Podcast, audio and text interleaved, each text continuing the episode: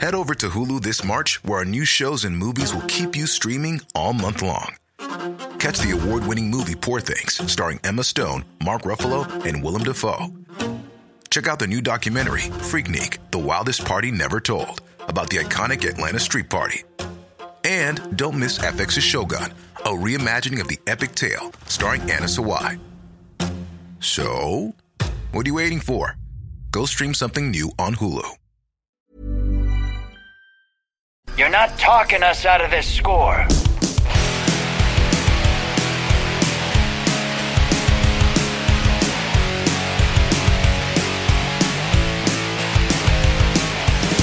Hello, everyone. Welcome back to Core. This is Core talking video games and doing it on Thursday, September 7th, 2023. I'm Scott Johnson with Beau Schwartz and Jon Jagger, and uh, that's exactly what we do. hello. We take the big news, we take the big stuff, uh, we also take the little things. We have, you know, differences of opinion. Oh, good news, everyone. You're going to love today's show if you like differences of opinion. All right. Going to be a banger for you people. Just keep in mind, I'm just going to say it now to you both. Keep the fight clean. I'd like us to still have a friendship by the time we reach the end of this episode. So, Oh, I think there's no, you know, there's no chance above the belt. No chance of any irreparable harm uh, will be done in today's discussion, I don't think. This is just Dragon Beef 2.0, really, which is a pretty harmless exercise uh, in the past. But I also think it's You important. guys, were, you guys were popping off on Discord uh, like yesterday or the day before. yeah, that was fun. What's fun about it was Kyle got to be the impetus for it. He he unwittingly became the guy that walked out and goes, "So, controversial question." And then Jon and I were like, burp, burp, burp, burp, back and forth. It was amazing. It was Poor great. Kyle. Yep, really, really, Just really like, gave it what to have him. I done? Uh, we'll get into all that a little bit later. I got to tell you guys about this cool thing I did. So, uh, oh, I forgot to send it to the show. So I just took pictures of it so I could prove uh, what I'm doing. Um, not prove, just needed to see it. To, yeah, to prove it. Pixar didn't happen, Scott. Um, it's I uh, remember when people used to say that. I did. I think some still say it. I think it's still a thing uh, where people say that, or they'll say, "Prove it, you can't." I get that a lot. Well, yeah, but that's a that's a TMS reference, right? It is. Um, yeah, originally, well, originally someone did say it. They sent me a thing that said, "Prove it, you can't," without any uh, punctuation or p- commas or anything. And All I never- ever hear is people are goats and they have W's and L's. Uh, there you go. W's and L's. That's the hot that's all I hear nowadays. Yeah, that's what everybody's into. So I'm going to share two pictures uh, with the chat room and with you guys. Uh, this, oh, whoops. So I've been playing. Oh, that's not it. Sorry, I'm screwing mm-hmm. this up bad. Okay, there we go. That is my Series X sitting on my side table of my bed. And you might say, Scott, why Yeah. did you lug that in there? Why is that on the side table? It's Sure, really Kim was hot. thrilled Yeah. about this move. She was. She was like, no, wait a minute. Why is that coming in here? She literally, those were her words. Why is that coming in here? She says. And I says, I say, uh, because I say. I said, because I don't want to not be with I, want, I don't want to be downstairs in my cave all night playing this game I can't stop playing. And she's like, well, I guess- don't want to be away from you, Kim. So the Xbox has to move in with us. It in the has to be there. It's exactly ultimate right. Third wheel. Now, well, here's the interesting bit. So that part, you're you're like, oh, okay, whatever.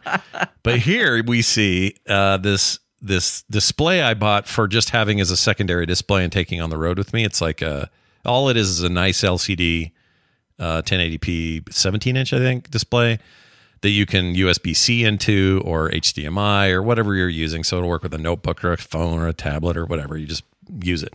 But they also advertise them as working really well with um, consoles and stuff. So PS5s and Xboxes and all that, Switch. And I thought, uh, I was already getting one of these in to uh, review and test for Play Retro. So I was like, well, let's see how this goes.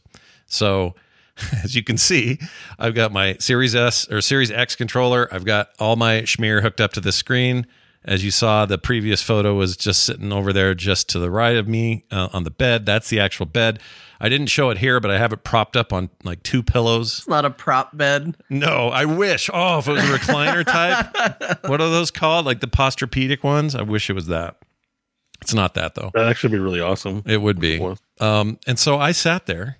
Well, last night is a good. I've done it twice now, but last night I sat there until, oh my gosh, you guys, like real comfy till like two a.m. or something. Oh my! Playing- Beau hours. Yep, Beau hours playing Starfield like this, and it was great. I have headphones. You can see those plugged into the controller, but I had headphones, so super immersive. You know, the screen's just kind of right there. It was like having a big screen.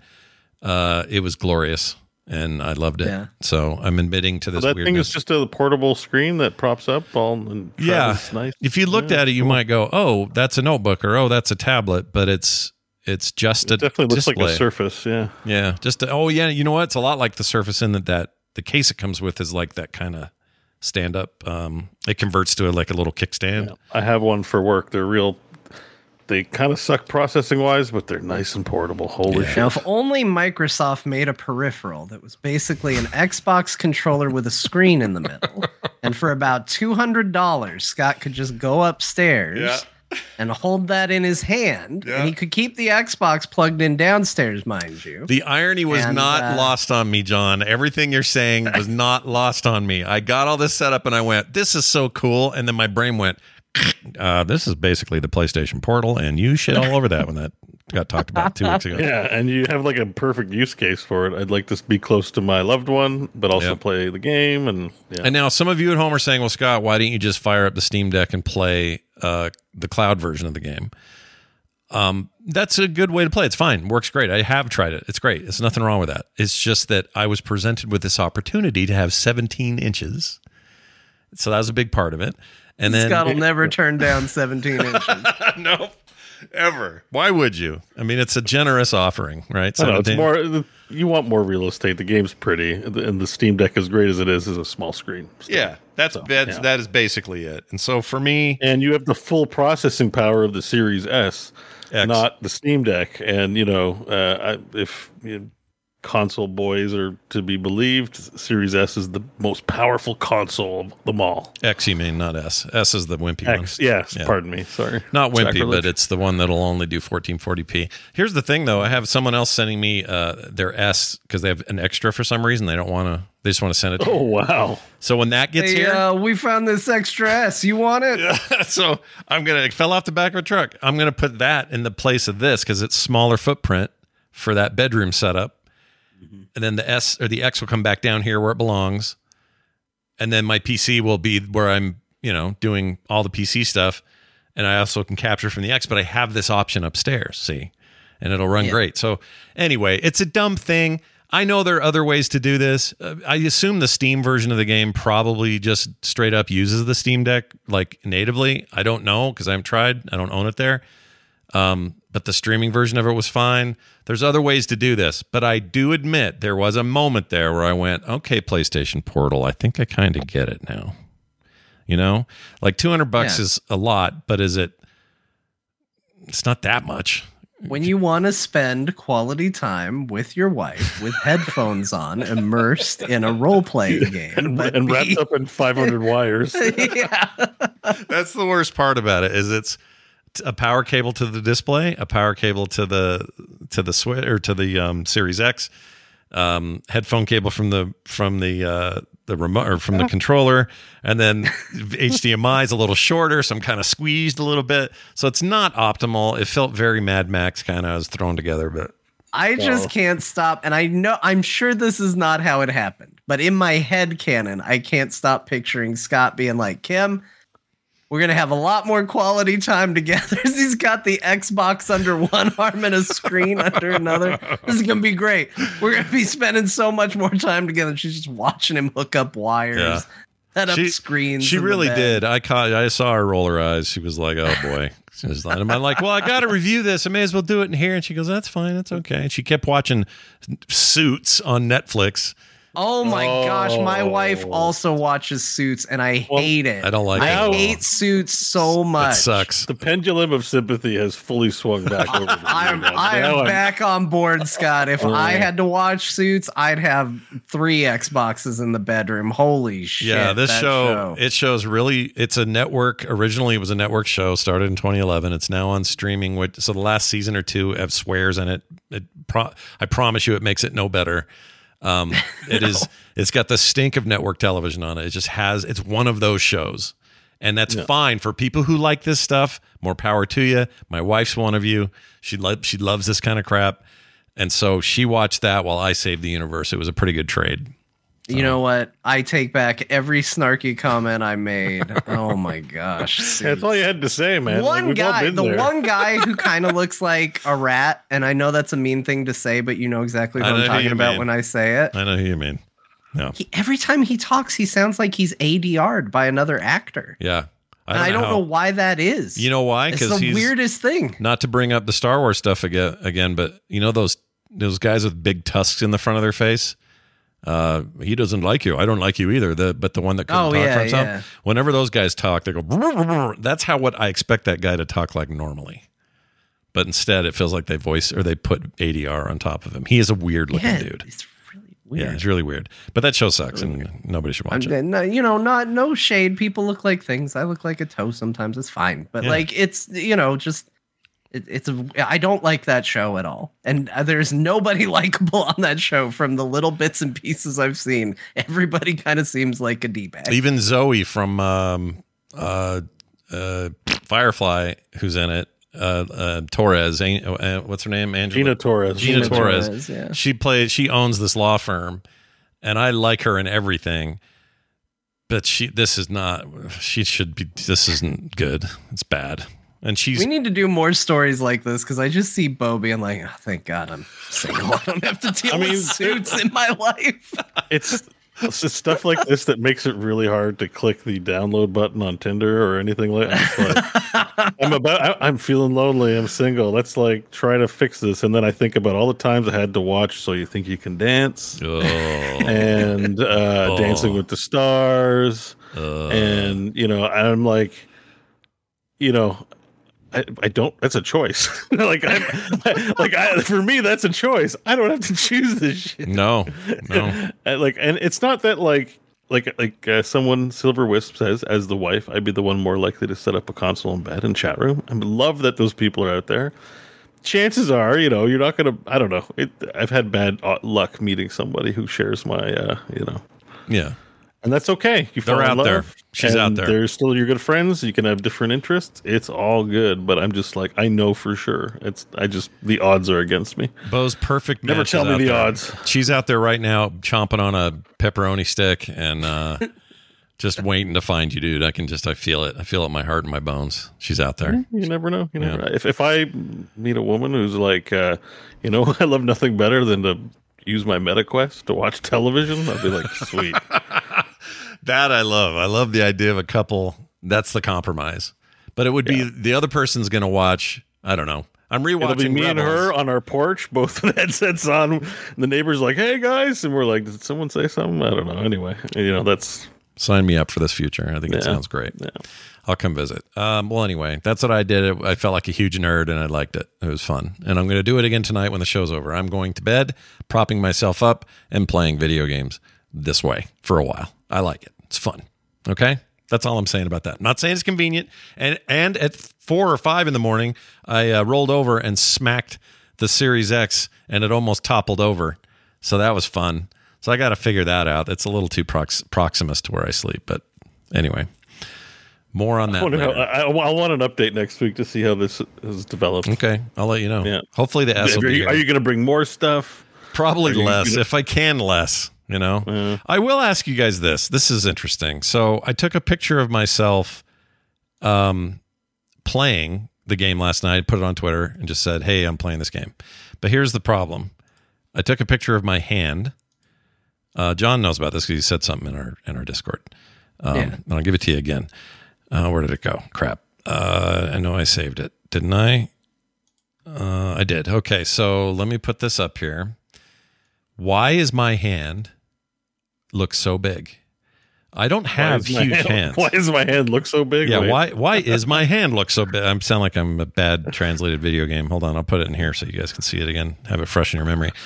There there's something there's some magic lens business happening here because my hand's not this big. I, I hate to say it to you. When when we finally met in person at Nerd, the last Nerdtacular, yeah. I got I was shocked at how big of a man you are. like, like I didn't expect you like and I don't mean fat. I mean like you're actually like a basketball or football player. Like you don't carry yourself that way. Yeah. But when I saw just like you're tall, um, muscular, like just like thick, but in the good way, not fat way. You know, like just like you have a you are a full ass grown man, and if you had a you know if you were like in the military, you would just like own everything. Like you- you're you're a big dude, so it doesn't shock me that your your hand is also big on this controller. It just seems inordinately large. And also, I've had I hear this a lot. I walk into a room, people are intimidated.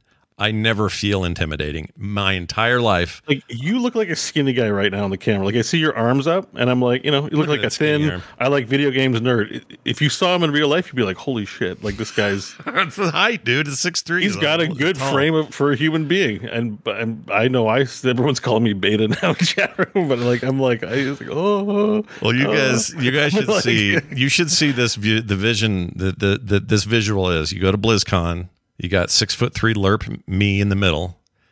You got J- uh, Bo and John on either side.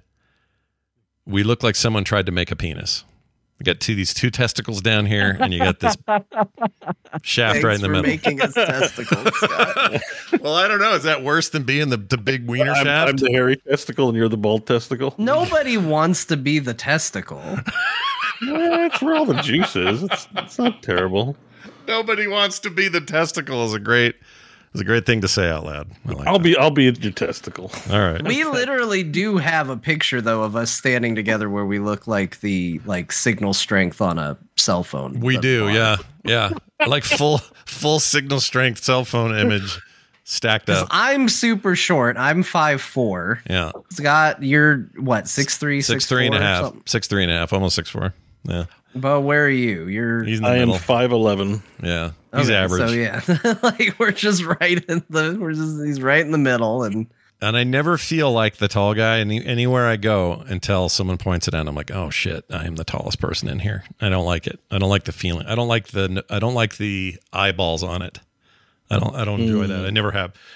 so what Beau sees is, oh, big fella. I go, what? The hell are you talking Yeah, I know. about? It's we're all it's all relative to scale, like you know. But I just I my impression of you, having watched and listened to you for years, even before we did a show together, was Sure. just you were probably my size, and I was like, oh, he's not, he's in a different he's a different class of humanoid. like, it's- in, in the character creator, he's a different like preset uh, series. That's of body right. type. You got to crank yeah. up that slider to on the height Yeah. slider. That's how I feel about all my friends. I don't know why I only became friends with tall people. It's kind of lame. Like I am short, so I'm used to being shorter than most people. But like, as soon as I'm hanging out with you, Garrett, Yeah. Kyle, Yeah. Ben, like literally everybody I know, Beau is like the shortest friend I have at five eleven. Yeah. Oh wow. Yeah, even Ben, Like- a p- tall guy. Like, um, trying Yeah. to think who else. Yeah, you are kind of you are attra- you're attracted to the to the height. I don't know. I can't explain. It's, it's why I'm happy when Kyle brings Kristen to things because finally there's somebody that understands. Yeah, no kidding. Kristen Kyle- and I know. Kyle has to hanging duck. out with all you tall people. He has to duck for everything. Kyle's Kyle's a lot like me in that way. Everything's too tall, but uh, yeah, Kristen's normal. Is it public what they told us yet? Do you know? It is official as of they did their show today. I Okay. Heard, I heard Kyle say it on the show today. so- number number three kid coming. That is some fast. That is a fast builder, fast family building. They put, you know, when you play city builders and you turn the the time slider up like three pluses. That's what they did on the family build. Just wham, wham, wham, three of them, boom. And I love it. Love to see it. And congratulations to them. That's the point. Not to compare them to a video game. All right. I mean, it's fine. I did a cheat code, got two. Yeah. See, nicely done. then you know, actually, I was gonna say ground for the third, but I don't know. I don't know if that analogy is gonna do anything good for me, Uh, especially if my wife hears this. So Yeah.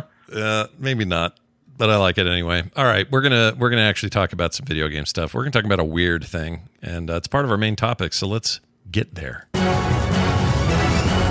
All right, so this is I don't know how to feel about this. Jon and I kind of said this pre-show. I don't know how to feel.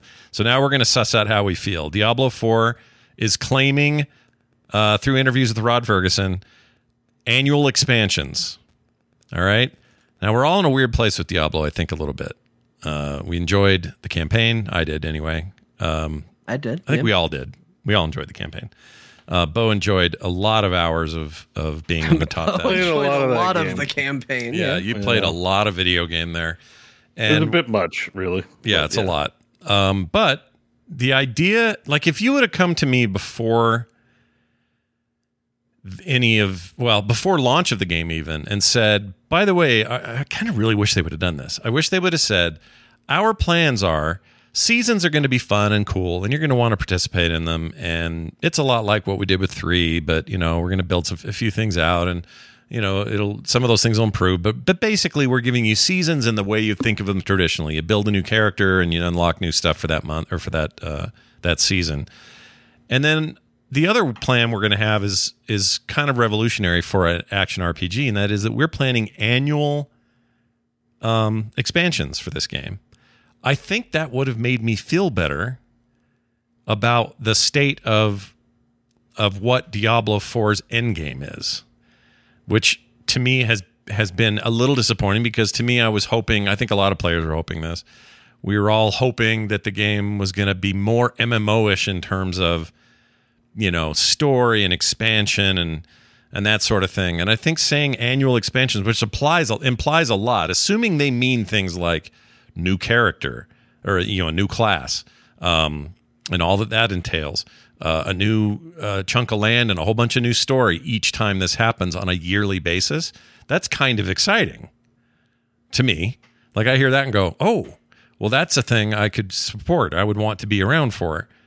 And I don't know why they held this so close to the chest, or maybe this is a recent decision in light of, you know, they kind of peaked real quick and then and dropped. So maybe they had to do something like this. I don't know. I don't want to get conspiratorial, but I think we should talk about how what we think of this. So, Beau is the person with the most hours in this game. Do you? What's your reaction to hear that you could get annual expansions out of Diablo Four? Um, it's a nice change from what happened with Diablo three. So I was a big fan of Diablo four. I gave it a ten. right? Yep, 10 on 10. before it was out.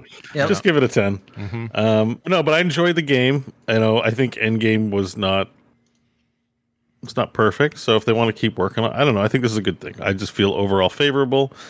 I think it's the comparison to Destiny, right? This is has have they confirmed full price for no I, expansion? They haven't, but I would have to assume we're talking. So let's assume 49. Destiny two model full price. Yeah. Um, Destiny two has always been. I guess the way I think of games is like if I really like a game and they're going to give me awesome content every year and it's going to cost me full price, well, I'm probably spending a lot of hours in it, and I don't mind. You know, eighty bucks a year is not a big deal in the scheme of things. Like if you earn fifty thousand a year, or even forty, 80 bucks for your favorite video game, great. Right. But the problem is, like Destiny Two, I'm like, it's okay. So that leaves me pretty much deciding on to stay on the outside as a consumer if it's not a game you're really into.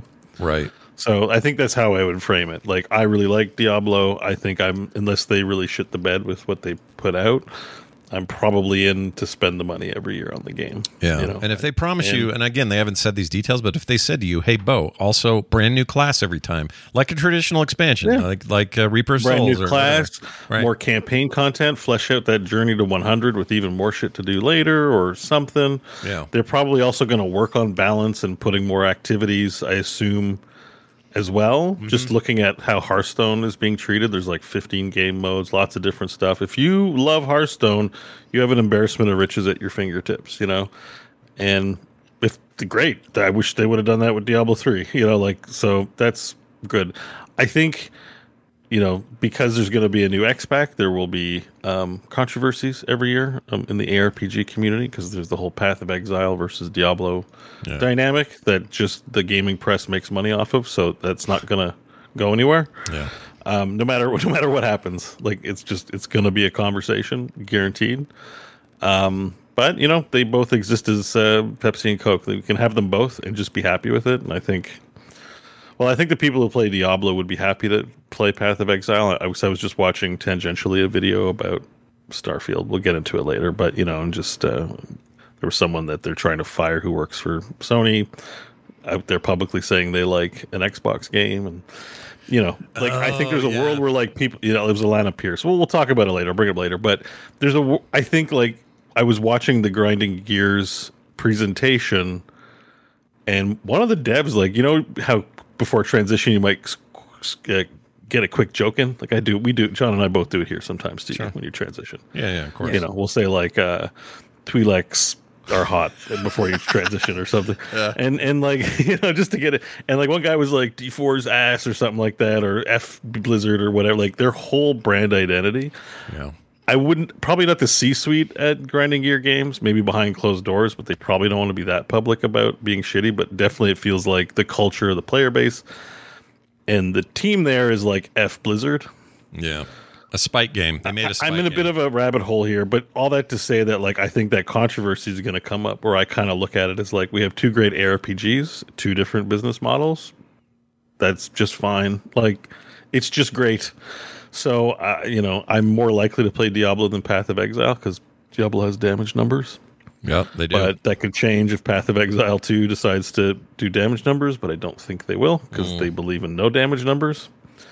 So hey, you know what else has grinding damage games, numbers? I guess. Like I, I guess I picked the side in this Yeah, battle. you, you've picked your, your poison, but did you know that Starfield has uh, has flying damage numbers? Did you know that about Starfield? yeah, I'm, I'm aware Starfield has damage numbers. Okay. I was appreciative and I turned it on. Okay. Um, but um, the but all that to say is like, yeah, I think I think I, I like Diablo enough. I think there's just lots of other games. I don't think there's anything Blizzard could have done to keep me away from Baldur's Gate three.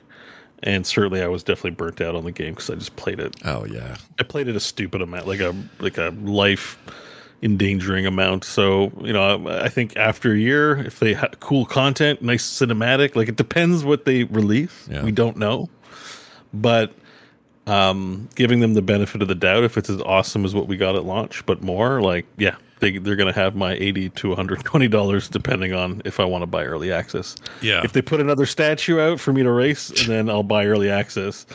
But you know, Starfield didn't put out no statue, so no early access. No early access game. for Beau. Yeah, forget that. Uh, yeah, that's interesting. So, Jon, do you uh, where do you land on this? Uh, I would say probably cautiously optimistic. I mean, my biggest criticisms of Diablo 4 are, um, you know, uh, basically not enough. I feel I think it feels very content light. Um, I don't think seasons add enough uh, each season that they've done. I mean, that's the common joke, right? Is like, oh, what's next season going to be? The season of the mummy? There's going to be mummy enemies, and you'll kill the mummies and un- earn mummy powers. Like, you know, there's they're they're two seasons in, and there's already like a formula, which is kind of uh, not great. Um, especially when your seasons like big boasting points are like, hey, we're fixing things that weren't great out of the gate um, like putting resistances to, that actually work.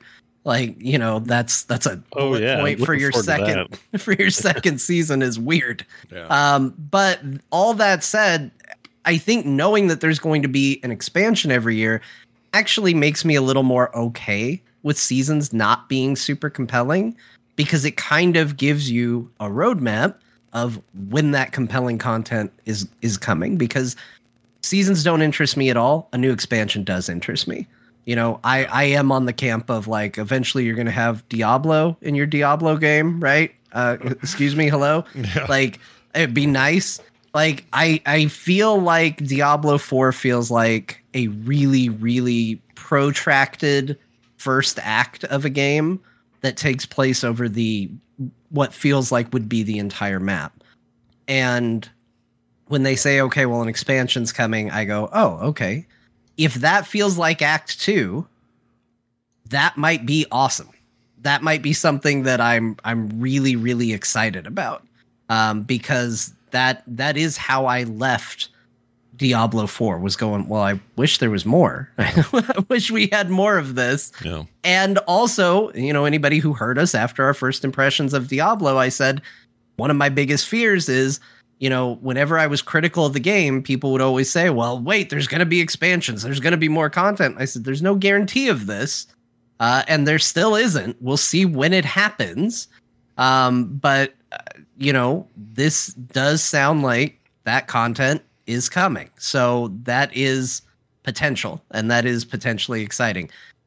I am going to have to see what it looks like. You know, of is course. an expansion like, well, now there's a new class and uh, here's three new story missions and a cutscene where a bunch of um, black ink lines appear on parchment paper and they lightly animate via the power of Adobe Elements or something. Like if that's the case, then uh, no, no, thank you. That's not an expansion to me. So No. um, I'm not I'm not particularly interested in that. But if it feels robust and good and and builds on this, uh, I, I think that that could be something really worthwhile. Yeah, and they have to know going into this potentially anyway that we all know what an expansion is, especially in Diablo's context. We've had them before. We know we know what Diablo 2's expansion was. That was a massive expansion to an existing game, and we know that uh, the expansion to three was a strong, fully loaded experience with lots of stuff to do um, and really fundamental changes to the game. So if they don't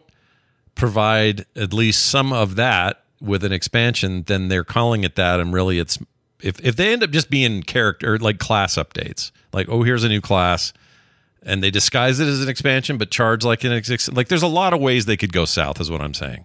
Here. Yeah, yeah. I really hope they don't. I hope they honor what we think of as an expansion, what we think of as a Blizzard expansion, and then and then they bring us that. And if they do that yearly, I mean that could that changes how I feel about this game. Almost a almost like flipped it 90 degrees in a whole different direction. Like it makes me feel a, a whole kind of new kind of excited about it. But we don't know enough to know if that's even the case. So we have to wait and see what they do. And they haven't said anything out in public other than this this one interview with Fergusson. So maybe we'll get more at BlizzCon. I don't know. Anyway, what do you guys think? Send us your emails. Tell us do you want yearly expansions or do you think this is a front for getting your money?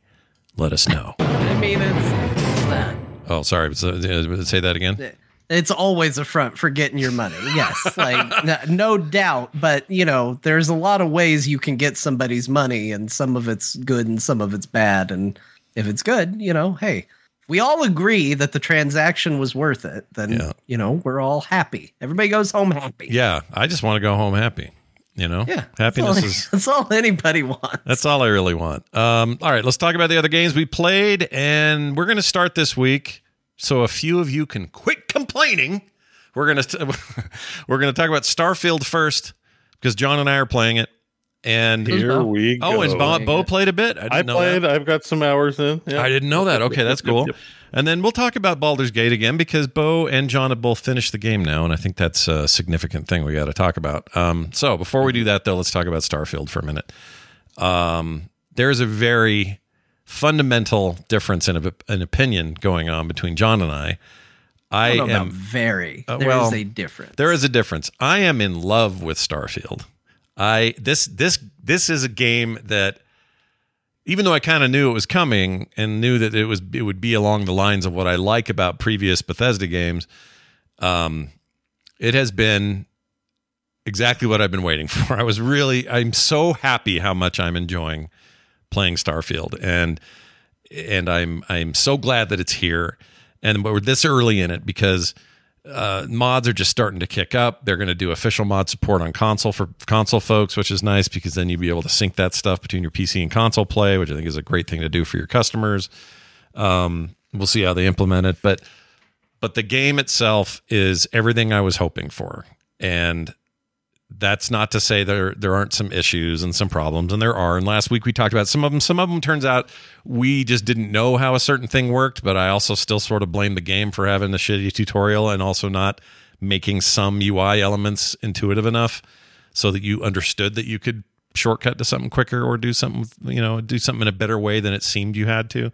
And we talked about that a little bit last week with the you know pause, go to the mission, then teleport to the planet you want to go to. There's different ways of doing a lot of stuff in that game, and the game's not great about telling you how to do that. But again, that's sort of consistent with previous Bethesda games, in my opinion. Um, but I think this world is beautiful. I think it's expansive, and I think it's really compelling. And I think so far the story is really cool. I got to a, a, really important pivot point in the story that uh, had me just kind of I don't know what the feeling is. Not euphoric. It's not the word I'm looking for, but it was like, whoa, holy shit! It is on. We gotta we gotta solve this right now. Like this feeling of of just all hands on deck, which I haven't felt in a game in a while. And um, I don't, I don't even know to start with what I've enjoyed or why I've enjoyed it. There's not much to say. I don't want to say much about the story because I think people should experience that stuff for themselves. But uh, there are characters I really like. One of the first things I noticed is the cowboy character has the same voice as uh, what's his name Jensen um, from the Deus Adam Ex. Jensen? Adam, Adam Jensen. Jensen. He's his voice It's actor. Alex Toufexis, I think. Is Yeah. his name. So when he Or talks, Eli- Elias, not Alex. no, it's the co guy. Uh, oh, you mean the the actor? I don't know his the name. boy, the the VA. uh, Can we call them VAs now? The Baldur's Gate voice actors have me all confused. Yeah, I think they're VAs now, right? Well, because they do they do just call mocap as well, so they're like just actors. I think. I Now. guess it's just actors. yeah. That's fair. Yeah. That's going to be a hard one for us. To I don't know. change, I don't but- want to make Karlach mad. Okay. Like, I assume, Nobody wants to make Karlach No, mad. should get yeah. all So on fire. Karlach's on there clarifying these things, and I'm Mhm. like, so, anyways, whatever. But it's El- Elias Toufexis. Yeah, and he's great. Perfect. I'd forgotten how much I like listening to that guy talk. So he's around. Um, great cast in general. I just think everybody's putting in great work. I think that the feeling of being in this world is as good as I've ever felt about a Bethesda game. I really like how immersed I feel, and you know, some of my misgivings initially about like, well, space travel is a little point and click and a little less about the awe of space travel. I'm okay with it though. The the focus of the game is was never going to be on the uh you know the, the the every second of flight that you would have in a spaceship. It was more about, you know, we need to move this story. We need to go to this place, take care of this thing. Um I can already tell, you know, everyone says just rip through the main story because the new game plus in this game is supposed to be really cool, but I haven't spoiled myself as to why it's supposed to be cool. I'm just going to believe everyone and focus on the main quest because if you don't, there is shit all over the place to do. I am running through a building and 12 people are like, "Hey, I've seen you around. Something, hey, well, okay. Come talk to me later." Like they've all got quests for me to do, but I'm ignoring them because I want to do the main line and then see what the big hoopla is about New Game Plus, which is apparently the way you really want to play all the outside content or the connected content. So I'm, Really? I'm just believing people on that front. I don't know, you know, if it's 100% true. I think you can play it as you want, obviously, but uh anyway, we'll see what that is. I still agree, I still think as I said last week in my early impressions that the, the things start a little slow. Some people say it takes 10 hours to really lock in and click. I disagree with that. I think it took me about an hour, but the, there's a it's a pretty slow start and a little underwhelming uh, when you first get going in terms of what you do and and you know how the story kicks Which off. Which is weird because as far as like tutorials go Yeah. for Bethesda games, it's one of the fastest. oh yeah. You know what I mean? Like like compared to what you have to do in Fallout 3 or, you know, Skyrim, like especially Skyrim. Mhm. Um like the tutorial moves really fast and I, I think it moves at a good pace, but there was even a part of me that was like, this is too fast. Like they're like, hey, you're a miner, put this on. Uh, you go you go mine a rock. All right, Mhm. touch a thing. Okay, you're you're you're working for another company. It's like, what is going on? What is this world where I touch a thing and now all of a sudden I got a ship, I'm in space, I got a robot friend? Like, Yeah. man, I wish my days on Earth would be like that sometimes. Like, congratulations, you touched a stone. Here's a new car and a new best friend. You're Like, not okay. You're not wrong. It does. It goes from zero to a hundred in a weird way. It's like you're a miner. What are you doing? And I don't mean a kid under eighteen. Uh, you mean mining for rocks. And you're like, hey, oh, I saw, I saw a thing. Well, shit. Now you're in it. Here's a ship. You didn't have to pay for it. Off you go. Like it really is like a maybe not jarring is the right word, but it does feel like something maybe they designed eight years ago and never really went back to to flesh out how the game begins. But again, I I got over it real quick. I have no problem with where I'm at and what I'm doing now in that game. And I have here's here's one compliment I'd like to give early so I can make sure I say it. The game has yet to give me an interior of a building or an outpost or a location on a planet or a ship that was the same as the as, as any other place I had been. Everything looks different. I don't know who's in charge of making doors at Bethesda because the I- doors there are so many doors Jon like every kind of door you can think of is in this game and there's some Are doors you i'm talking about just interiors? Because I vi- I visited two planets and I saw two of the two different planets, and the very first two things I went and looked for geographical features were literally the exact same with the exact same rock piles in the exact same spot to loot. Oh well, that part so are you talking true. about just buildings or are you talking about like planets and stuff? I'm talking about like up close internals, like planets Okay. themselves, where it's like, oh, this this is a big rock full of rocks. Uh, not that so much, and even and even in that case, I've seen some decent variety. But but you're making a good point about the sameness there. But in the case of like, you know, I'm in this building looking for this thing. I'm up close and personal and fighting hand to hand with people. Those buildings, those locations, and those uh, layouts and the furniture that are in them, the doors that are in them, just the the architecture choices have been wildly different. And I don't know why I find that so cool, but I do. I, I love the variety there. Um, there's somebody, there's someone at Bethesda whose job it is to make sure there are about 20 to 30 different kinds of doors that animate. And the game has amazing sci-fi doors. It's a small thing, I I admit it, but that's part of the minutia that I love about Bethesda games. I like that feeling of I am in this place. And prior to this, I was out on a giant flat planet. And prior to that, I was in a spaceship. And prior to that, I was in a system that's like, you know, 400 light years that direction. All that stuff's clicking for me um, in a way that I haven't felt in a while. So I'm I'm loving this game. Uh, I'm loving this game. It's the best way I can put it. I don't know how else to say it. So, Jon, you have the second most time with it. Uh, where where are you at with, with Starfield, and, and where do we disagree? Because you know, Um, yeah, I'm not as positive as you, and I'm trying not to be hyperbolic because I have this bad habit when I think somebody has uh, falsely reviewed something good or bad. it's in my experience, I tend to go a little too hard in the opposite direction. Um, and if I do that too much, it's going to sound like I hate Starfield. I don't hate it. right? Um, I'm having a hard time finding the fun of Starfield. Mm. Um, it's a- and this is a problem with a lot of Bethesda games. Uh, Bethesda games are definitely like craft your own story. It's not going to handhold you. You kind of have to make your own way in the space. And typically, the way that they do that um, in Bethesda games is by giving you a world you want to explore and see more of. Like, environment is very important uh, to Bethesda games. And in general, uh, I think they've done a very good job with that in in certain games. Like I love Fallout Three, um, I love Morrowind, I love uh, Skyrim. Was a world that I just was like, oh, I want to see everything. What's over there? Oh, I'm gonna go in this cave. I'm gonna go in this dungeon. I'm gonna do this.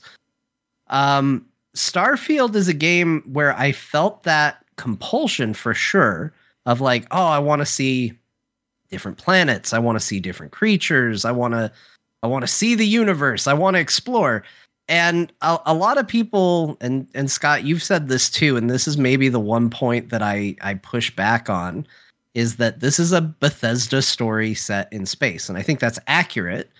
But they have based your faction that you join out of the gate, uh, a group called Constellation, like it's literally post tutorial, so this is not spoiler territory No, um, as explorers. Like they have they have made it very clear that the push and the motivation for the character and the the world you're inhabiting is one of wanting to explore. And that's been the hardest part for me is I went in and I was like, yeah, I want to explore. I want to see the universe. And the biggest problem I'm having with Starfield is every time I see something in the universe, it has been boring and uninteresting and not worth the effort it took to get to it. all right. Um, so uh, every planet I have landed on has been uh, and realistic. I'll I'll say this: like we've we've seen other planets, um, we've seen pictures of it and all of that. We got rovers on Mars. A lot of dirty rock planets out there. I get it. It's realistic. That doesn't mean it's fun. Mm. Um, and I have yet to land on a single planet in this game where I have gone or seen somebody else playing land on a single planet in this game where I've gone, wow, I want to explore that. yeah. Every single one of them has been a, a little on the on the mundane side. And the first one I landed on, which we talked about last week, uh, we talked about a big oil refinery looking building that I explored.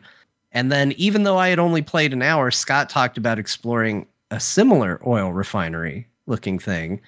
And then I landed on a different planet And wouldn't you know it, off in the distance, there was an oil refinery looking thing that I could have gone on another planet I went to.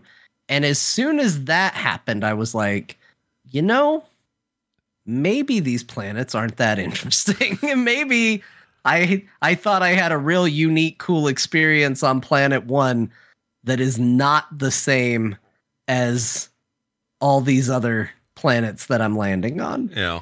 I So, mean, I think for- um, to the game's not credit, but to the game's um, well, to the to the to the land on the side of the game, we're very we're still very early. I'm not saying you're suddenly going to see the most amazing planets in the future or anything, but I I will say I don't think that's the game's point.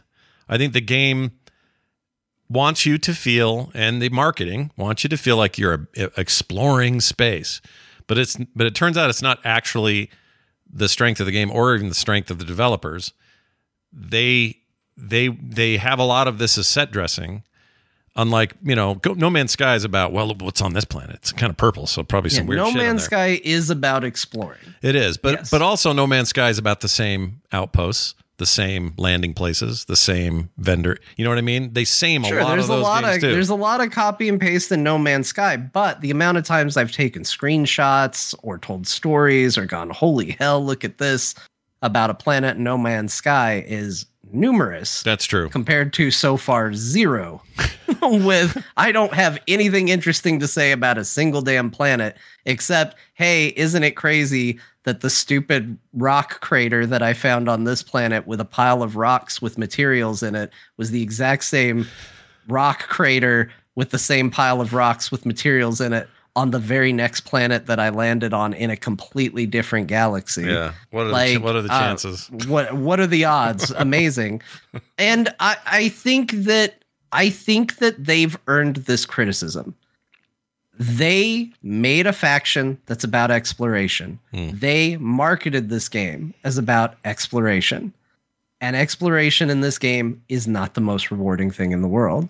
Is there a cool bethesda game in there? I think so but like my problem with most bethesda games is i have to find my I have to find my fun with it. And and what that usually means is it usually means that I bang my head and get frustrated through multiple I'm on character number 3 right now, by the way, you guys. oh my god. gosh I get I make a character, I play through the tutorial, I start playing, I go, I don't think I like this game, I stop and then I go, well, I'll try it again. Let me see. I, I downloaded a mod. The Hmm. game doesn't look as weird now. Like maybe it'll be better.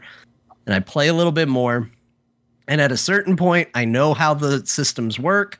I, like I'll tell you, after our show last week, we complained so much about opening the menu to travel through space. Yep. And then I discovered before numerous people, let me tell you, you guys let your voices be heard. Uh, numerous people told me that there's a way to travel without having to open the start menu. I did discover that right after the show. Yeah. It made space travel so much more enjoyable. agreed Like it, it changed that game for me to where I went from eh, maybe I'll play this for a little bit. I played for several hours and I had uh, a really I had a really decent time with that chunk. yeah Um, I think that the characters are actually kind of decent in this game. Um, I really like the dude who is uh, the first guy you meet from Constellation, who is either the luckiest guy you've ever met or the most unlucky guy you've ever met. Like, I kind of like that trope of like, I can't tell if he's unlucky or lucky because everywhere he goes, chaos seems to follow, but he ends up coming out on top despite it. It's like, it's like, oh yeah, you left, bandits raided, I got abducted, uh, but you know, it's fine. I then managed to escape and crashed the ship, but we survived it. And uh, we were going to die out here in the perils of space, but wouldn't you know it, we got picked up by more pirates. Like, it's a silly, weird trope, but it kind of makes that character endearing yeah and um, it's it- it's fine, but um, I just haven't found I haven't found enough of a flow in that game to where I can make my own fun. I'm Right. doing the mainline quest right now to try and find it, and I don't think the mainline quest has been very fun so far. Mm. It's been a lot of go to this planet, pick Get- that up, get that thing bring bring it back yeah go to this planet. And there's been some cool set pieces, like the space station was neat, and there's been some interesting characters along the way. But it hasn't changed the fact that the entire time I've played it, I've been thinking, I, I'll tell you the most prevalent thought I've had while playing this game. I wish No Man's Sky had this, and then thinking of a feature from this game. Yeah. Like all I want to do is take elements of Starfield and put them in No Man's Sky. I just sit there, I play the game, and I'll go through a pirate base, and I'll go, man, can you imagine if No Man's Sky had uh, shooting that was a little better like this? And uh, the other one, the the feature I I most wish would be in No Man's Sky because I actually think it's a really cool thing. Um, uh, that Starfield has, and it's unique to Starfield, is it has that middle class of ship. It's not a one person fighter where you're just sitting in the fighter and you're either in the ship or out of the ship. Yeah. It's not a giant space freighter where you're going through this massive big thing. It's kind of more your Millennium Falcon. You can get up, you can walk around, you can do things on the ship. But when the whole ship rumbles, it's just a quick run to the cockpit and be like, all right, what's the situation? And it turns out that's the space fantasy where I think I'm the happiest. Yeah, I like it in Um, too. It's good. Like it's it's there's something really cool about being floating in space and getting up from the pilot's chair and just like doing other things on your ship uh, that I really really like. And that was a really cool fantasy. And I was like, man, can you imagine if No Man's Sky added like just bigger ships like this that you could walk around? Oh, that'd be cool. Yeah. So uh, right now, I definitely, I I think my biggest problem with this game is I'm wishing it was a different game. Mm. That doesn't mean that this game is necessarily bad, but I haven't exactly found what to appreciate about Starfield in and of itself. Everything that I've seen has been cool bits and pieces, with the rest of the coding being kind of boring Mm. and making me just wish it was in a game I liked more. Interesting. So, Beau, you've had a couple hours with it. Did you? Uh, Yeah, not where, much. Where'd you land? Ba- I basically um, started it up, made a character, did some mining, met the guy who s- gives you a ship, Mm-hmm. and then I got in the ship and warped, and that's where I ended. so that's about it. Wow. That's as much as I've, I've got done. So it's not much. yeah. Um, you guys have the more interesting conversation. It's been very tame. Uh, I expected, I expected Jon to go harder. Yeah. I even I made mean, a little it's, clip it's for easier us. for Scott because he gets to be the, good- the good guy. He's like, the game's great. It's lovely. It's wonderful. Here, here's the clip I was going to play earlier and I didn't hear, Starfield versus Baldur's Gate 3. Fight! but I decided not to do it yeah, because it doesn't really work anyway. Because I love Baldur's Gate. It's not like I can say anything bad about it, so it's not. Well, I mean, this will. Yeah, I mean, if you're done talking about your impressions, which I value both greatly, um, I just think from my perspective, so I had this ready to go on late launch day, or I bought late access. yep. I, I splurged paid for late. for late access. yeah. That's it. That's that's a Patrick Beja joke. Yep. So credit to him, but he's like, I guess I paid for the late access feature. Sure. And I'm like, yeah, it didn't it didn't bother me with Diablo because I was competing for the statue, so my mind was on the prize. But uh, you know what? It kind of sucked. Everyone was playing for five days. They paid forty dollars extra in order to play for a couple days more. It's kind of a It's true. kind of lame.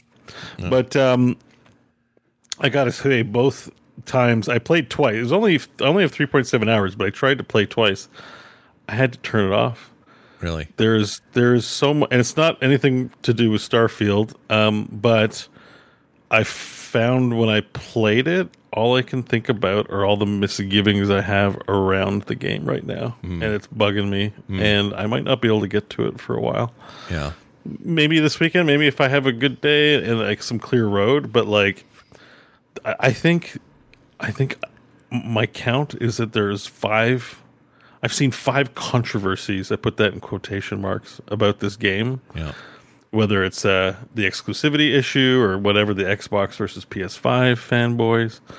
The pronoun british pronoun guy broke my brain completely about this game. Um, there is a bellular who's you know all right content creator published a video called the dlss controversy and i watched two minutes and i was like i can't do this man. Yeah. like people are obsessed with either trashing or knighting this game and whenever i load it up i can't empty my head and get away from it And it's it's affecting my ability to enjoy it and like i find myself not liking things but i'm pretty sure that's Baldur's Gate 3 baggage I You know what I mean? Like, prob- I- I, had that I- exact problem when I went to the first pirate base, and all I had to do was go in guns blazing. I was like, well. Why am I not having conversation rolls? Like, and it's so- not a direct comparison, but like it, it, I can't avoid it. It's where my brain. Yeah, that's went. where but your it's head's still. But, it, but it's still the Bethesda system. Like if I think about going to play Skyrim VR, I'm like, it's not any different. Like I don't really, you know, it's it's definitely BG3 brain, um, because that you know that game just says here's some stuff that you might want to do, but do whatever you want. Yeah. And this game like was like so pirates land on that. You know, I'm a miner. Okay, I get it. They want me to go mining. Oh, what a coincidence! The first thing I ever mine is uh, the most important MacGuffin in the universe. But whatever. I'm playing a video game. Fine. Make your character. Then there's a pirate attack when George, or is his name George? Whatever that guy who drops down. remember his name. Um, Yeah, he guy. drops down, and and then it's like, oh, I'm a loot collector, and pirates follow loot collectors, and they proceed to have the worst tactics in the universe. Like they, in the open, like good thing there's no ca- like cannon installments. That they're flying from the atmosphere, land, drop off like six guys, and take off, and those six guys basically can't hit anything. It's the word they're the worst pirates in the universe. And for me, I picked a sculptor as my background. So I'm like, okay, I'm role playing. I'm an artist. Like, I, I Yeah. maybe I'll be put in a situation where I have to choose violence, but uh, I'm a space explorer and I'm down on my luck, so I'm working in a mining thing. Like, it's cool. I, I like this. And then you get to the first shootout, and it says pick up gun quotations optional. And I was like, oh, I'm a sculptor. They're giving me the option. I'm like, I'm scared. I'm going to go hide in a corner and not shoot anybody because I'm a sculptor. Yeah. That's not Why would I do that? And they proceeded to miss each other for 20 minutes. and then finally, I'm like, I guess I have to pick up a gun and shoot things. And I, I, that gave me misgivings. And that's what I mean by Baldur's Gate 3 brain, where I'm expecting the game to kind of be like, okay, so you're an artist and you want to go nonviolent, except it, the critical path, that, uh, that developer term, suggests I have to kill these pirates. So I, I guess I'm a murderer now. And I'm like, you know what? It's all humans. I'm just going to be a genocidal murderer in this game. You, you know, and that's fine. But I'm just part, part of my brain was like, well, why did you let me be an artist if you're? I was just going to be a murderer. Like Yeah. I, I did that didn't make sense, and I got grumpy about it. And then George is like, "Oh shit! Uh, I guess I got to stay here in order to make good because I let pirates lead them back to this thing. Here, take my ship and my robot." And I was like, "No, dude, I don't want to take your ship and robot. I'm just an employee here." And he's like, "You'll love it." Like there wasn't a really good reason for me. Like I was like, "No, no, no, I don't want to be on this adventure." And sometimes when you say no, you get knocked out or you get forced in some way. But he's just smiling. He's like, "No, you need to do it." You that's it, that's it. And i'm like but i don't want to do it. Like is it, why are you making me do it? He's like you'll love it. They need to talk to you constellation. I was like i don't think this game's very well written. Well- i love the graphics and i love like i, I like the atmosphere but I, I i was like i couldn't tell if that was all the bullshit in my head like baggage just give, making me cranky. And i'm like i'm feeling cranky. I need to give this a fair shake. I can't play this right now because i feel like probably i'm being a bit unfair towards the game It's and it's a um, lot like so so. I think you guys said it right. You both have you know BG three brain, and there's nothing wrong with that. And that game has a way of making you think that all video games from ever from here forward should be as open ended and as player controlled. Like what they have done. I'm starting to understand why there there was that freak out that developers were like, oh, this changes everything. Don't expect this kind of stuff out of us. I get it now, kind of more than ever, because that game really does have a way of changing the way we think about how the world Well, is I don't- interacting. Uh, a, a- I a want to little be bit is clear that. too that I'm not expecting every game, but I just finished playing Baldur's Gate 3 Yeah. and now I'm in another RPG and it's hard not to go well, you know, is my scoundrel is my wisecracking scoundrel going to have any input on Right, this? right. No, it, it turns out no, I'm going to do the exact same thing that literally every other player has done. yeah, it's and not it's like not that I'm no. trying to say that every game has to be Baldur's Gate 3, but that's the taste that was in my mouth. And as an aftertaste, you know, it's like it's like they served you steak and then they brought you another steak. You can't help but go like, well, this tastes different. This is different you than the know, last like steak, it's yeah, it's yeah. different. It doesn't mean it's bad.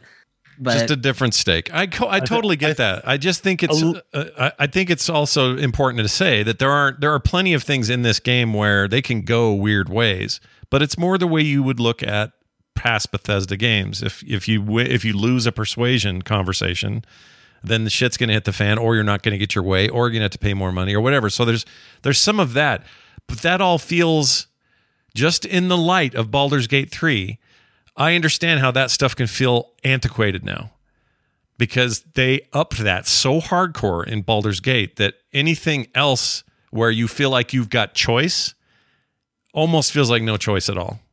You see the seams more often. It's like, well, I didn't really make a choice because if this is Baldur's Gate, I, that place would be on fire and I'd be having sex with the, I mean, you know, it- it is it is half that. Like in Baldur's Gate three, you're still going to do violence, and part of part of this is the Baldur's Gate thing. Part of this particular milieu is it's all humans, as far as I can tell. Like if I'm killing weird aliens on a rando planet, okay, you know, fine. But when it's like when you're in a sci-fi setting and it's all humans and you're asking to, me to murder people, like that's a particular type of person, right? And for all the footage I've seen, it's all humanoids that you're you're just a mass murderer. Like so this so there's a little bit of like I'm like I hope it's going to be explained to me at some point why having like a, you know a body count of 500 by the end of the game is going to make sense. Hmm. Right? Like it's you know, it's not like Star Wars where it's like, yep, I got stormtroopers to kill. We're in the middle of a war. I'm like, you know, we casually just shot six dudes, and everyone's like, okay. And I, the game doesn't. The game strikes me as like, you know, a, a love letter to like NASA and space exploration. I just don't really feel like it's Mad Max or something. So I, I it feels it's a little dissonant to be just murdering people uh, that way. Maybe that is the tone I'll get later, and it, you know, but if like I said, I didn't want to. I was like, I wasn't really given a reason.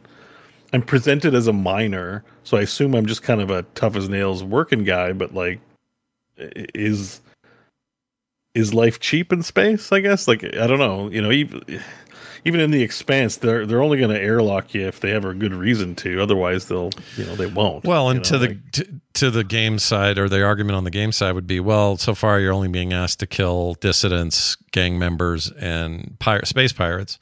But I still agree with you overall that there is a dissonance there. In Fallout 4 or something, or a recent Fallout game, it kind of makes sense. You're all in the shit It's world. post-apocalypse, and Yeah. you can't trust anyone because they're going to steal from you. Like I, that's what I mean. The milieu to me, my Yeah. my baggage I bring in is space is hard, and people have to survive together in space. So why is this a life is cheap scenario? Like I don't, I don't understand. Like why are we so predisposed to violence here? Yeah.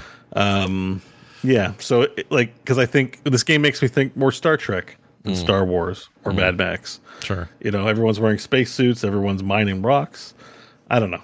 So we'll see. But um And maybe I think what I'm gonna do is I'll restart with a fresh mind and just I'm gonna play as the Doom guy and see what happens. Oh. there you go. That's one bummer. Maybe- The game lets you go to Phobos eventually, um, which is based on Oh, an yeah. actual location, but they did not put any kind of like um they sh- at the very least just some kind of Easter egg. They didn't do It's a anything. nod. Yeah. It's just there. like a Maybe that's enough well, to even them. they even put it. They it's the same company, right? They could put Doom Yeah. posters. Oh, in there, yeah. like some Yeah. There's Hell an yeah. NPC who likes to play the classic video games, and he's got all the Doom. You know, yeah. Plus, Doom I you know 2042 the there. shipbuilder lets you make everything from a you know a dildo to the Millennium Falcon, whatever you want to make in that in that shipbuilder thing. You'd think they'd just give you a little more, let you get a little Oh, that- goofy on that. You end, can make a dildo. Shit. Oh, hell yeah. Well, Yeah. And to Beau's point too, I do think that there is like there's this weird mindset that that they have with the game where it's like, oh well, but we got to put a video game between A and B because like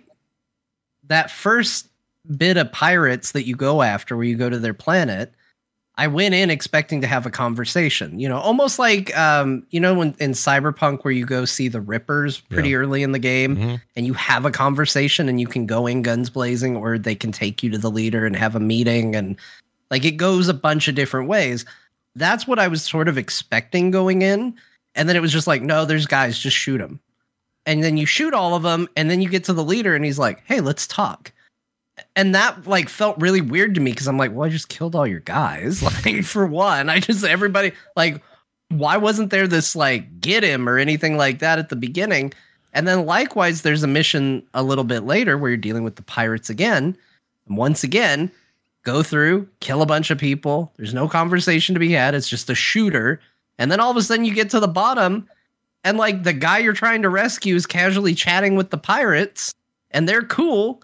And you have a chance to be like, hey, what if we all just like got along and like no more bloodshed and it was fine? And they're like, okay. And so I had these two like weird encounters where it's like these pirates are perfectly reasonable people, but I had to go through a shooter level to get to that with a bunch of people that clearly don't mean anything because there was no conversation there. And I agree with Beau. I, a lot of this is probably just hangups from Baldur's Gate, Yeah. but it was whiplash when I was playing it because I was just like, what am I what am I doing? And that's the part of the game that's been the most interesting Yeah, because the passive thing of going and exploring has been less interesting, but at least I'm not randomly just shooting people. Every, enemy, but every enemy in Baldur's Gate has like a first name that they sh- even if you don't even talk to it, you can see it's not Goblin level four, it's Charles level four, Charles the Goblin. So you're like, well, a parent gave Charles a name. It's a living creature.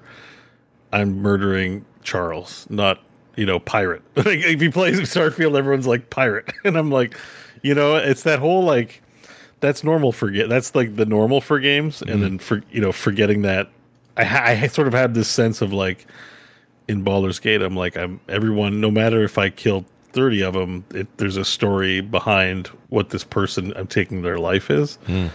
And I, I think I felt that when I was shooting the pirates. I'm like they're just cannon fodder it's okay you know I, some Lockvine in chat room says there's a reason why you'll feel it's okay to just murder you know think of every other humans as nameless things it's okay to shoot maybe that's true like i said it's it's it is definitely is baggage they really like upstaged larry and i don't know if they intended it but they really upstaged Bethesda at least in my. Upstaged everybody. I don't feel like anybody's Like- safe this year.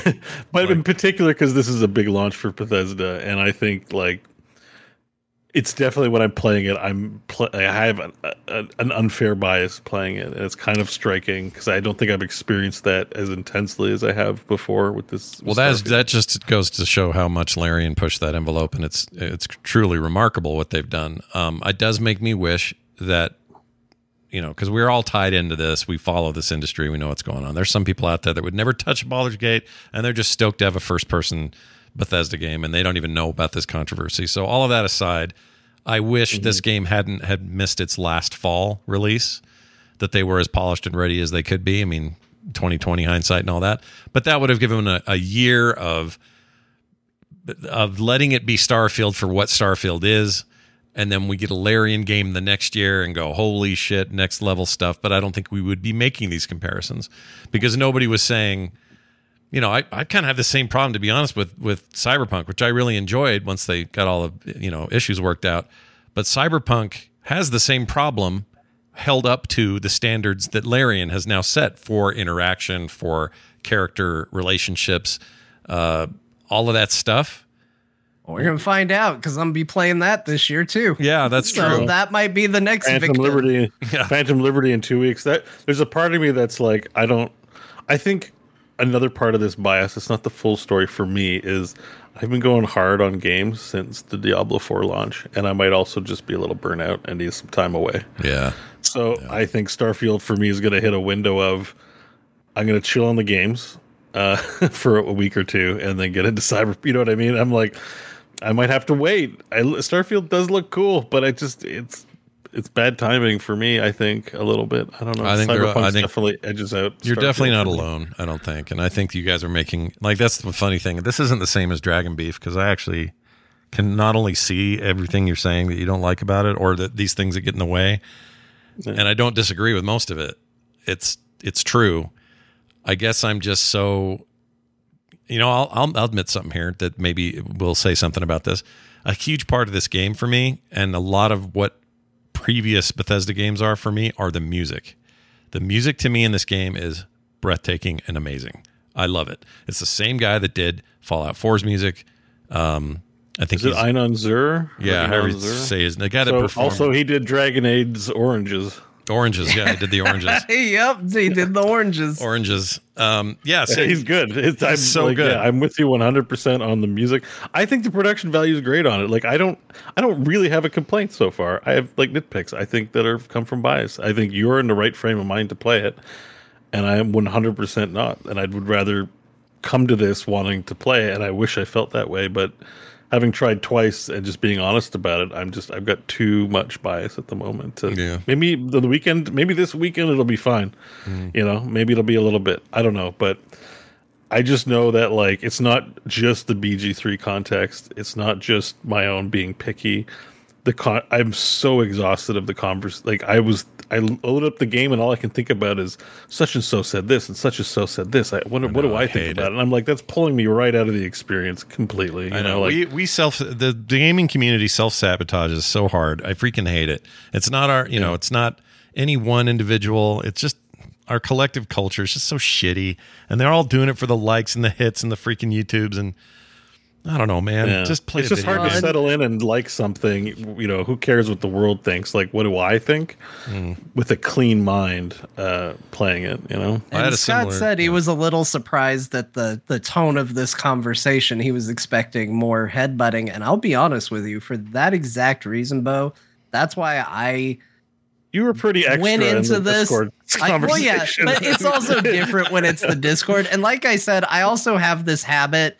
You know, Kyle came in and he goes, "Y'all playing Starfield? What do you think?" And Scott, Scott just he talked about this game like it friggin' made out with him Yeah. behind the the school. That's how much I love it. And, I love like- this game. Twi'lek, Twi'lek, Twi'lek, like and bought him dinner. Like he just really, he just really loved it, and it was at a Well, particular yeah, moment where I, like, I had tried to play it again, and I was like, God, game's boring. And then I see Scott going like, it's incredible, and like my natural reaction is to play devil's advocate and go the other way, and I did go like extra ham in Yeah. the Discord. And know, because it's Uh, like but your also he- feeling super great. Like, just be happy for him. Yeah. The the other part is that Scott also just set me up for some like zingers that I couldn't I couldn't not do. I mean, it almost looked like he was trolling you if I didn't know he was being genuine because you because you you revealed some of this last week. So he was like, "I love X thing that you bet. Like the UI is amazing," and you went hard on the UI last week. it almost looked like he might. Be, I know he didn't, but it could have been an intentional like uh, pick everything you didn't like and say it's maximum twelve out of ten. Well, we Awesome. clearly have fun with it. Like we we enjoy. I enjoy these po- pokes back and forth, whether it's Dragon Beef or this or whatever. But here's how the conversation went. I'll just share this one bit. Kyle pops in September sixth, 2023. He says, Y'all get up to any Starfield? This is in our TWBD group. We hang out in there and talk all the time. I said, Oh, yes, very much in. 100% my jam. Jon goes, It's pretty meh, honestly. I think it depends on where you land on other Bethesda games. And I said, Jon is full of poop. It's more immersed than, or I've been more immersed than I've been since Fallout New Vegas. Kyle goes, LOL. And then we kind of went off. It was Well, like, you just said I was full of poop. So then I told I told Kyle that Scott was a Bethesda fanboy. But here's what I'm talking about with he set me up is to try and because now Scott and I are intentionally poking each other. That's why it escalated. Is Scott poked me a little and then I poked him a little.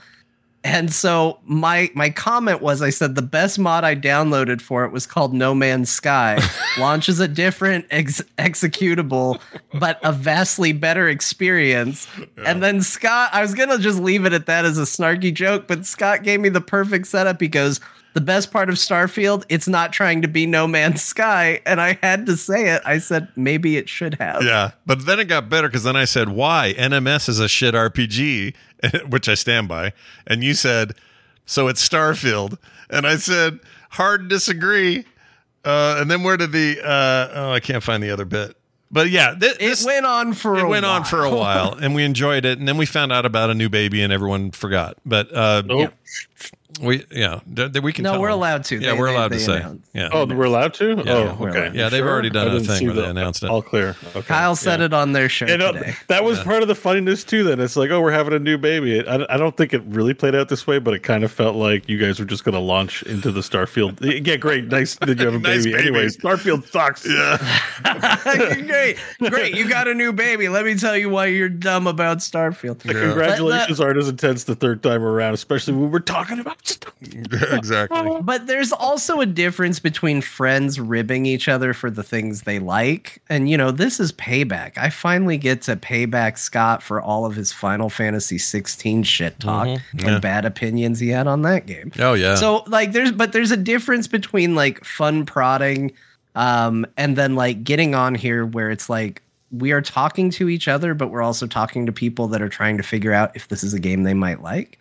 And I think it's important to not feed into the I think the planets are boring therefore this is the worst video game of all time. of Like course. Yeah. hy- hyperbole Mhm. around it. And like, here's the truth: there's a lot of really great things in Starfield. There's a lot of things that are frustrating. Like, I'll tell you, there one of my biggest problems with Starfield is that is a principal issue, which is I cannot believe that Bethesda has made this game this many times and is still making the same mistakes in Starfield that they were making in Morrowind. And how have they not learned and figured this crap out? Um, and I think it's unfair that they put it on the modding community to fix their game. Like Yeah. these are issues I have with it, but also that doesn't do the people listening necessarily any favors to say that. It's kind of a known quantity. So let me be real. Here's the things I like about Starfield. Like it Mhm. does some things really, really well. Um, and it's worth saying because I am sick of hearing the talking heads just say, "This is the worst video game ever. This is the best video game ever." Yeah, I can- it doesn't. It doesn't have to be that. It doesn't have to be that at all. Um, and also, sometimes I wonder if Bethesda, to your point about making the same mistakes since Morrowind, it makes me wonder if they think they're even making those mistakes. Like they must be, may, maybe because I agree with you in a lot of that. Like a, there's some stuff like some interface issues, no maps in cities. Like some of these choices just feel like what who th- who in the meeting said that should stay that way, and sometimes I just think, well, did they just not know that these are b- sometimes bad ideas? Like maybe somebody there just doesn't like Todd Howard's like, nah, people love that shit. They love hunting around for the place to sell their ammo, Like, even though go to Nexus mods and look at what the top mods are, and then go, "Hey, next time I make a video game, let's make sure we find a way to incorporate that." Like all the top mods are visual updates for people who are like me. It's not going to be everybody, but hates the stupid filter they've put over everything in this video game. Hmm. Um, so it's a lot of things to try and graphically remove the weird haze that you're seeing everything through. Um, but it's also it like mostly it's a UI and inventory and windows and stuff like that. And there's some stupid shit. Like one of the most downloaded mods is to skip the Bethesda logo when you log in. I'm not saying they need to implement that. that's stupid. like that's a that's a stupid mod, but You, you think they should put the Phil Spencer flashlight in?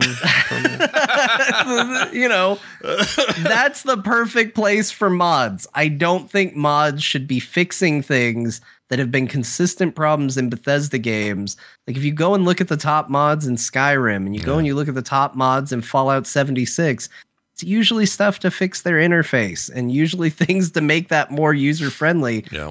Why isn't this a lesson that they've learned? Yeah, I agree, and I would hope that maybe this time they could in- integrate some natively instead of waiting for mod people to do stuff. Maybe post, you know, I don't know. Not every game's perfect at launch. People put quality of life stuff in games all the time, but it feels like their track record says no. They'll probably it'll be the game it is, and you know, Skyrim, even its enhanced edition, its thirtieth iteration that everybody had to buy again, even that didn't change inventory. It didn't change UI stuff. It changed some graphical stuff, and that was nice. But I don't know why they do that either. Uh, Honestly, it's a little bit weird to me. And also, but also, this kind of speaks to the not ease it is to write these things for this game or their games in that engine.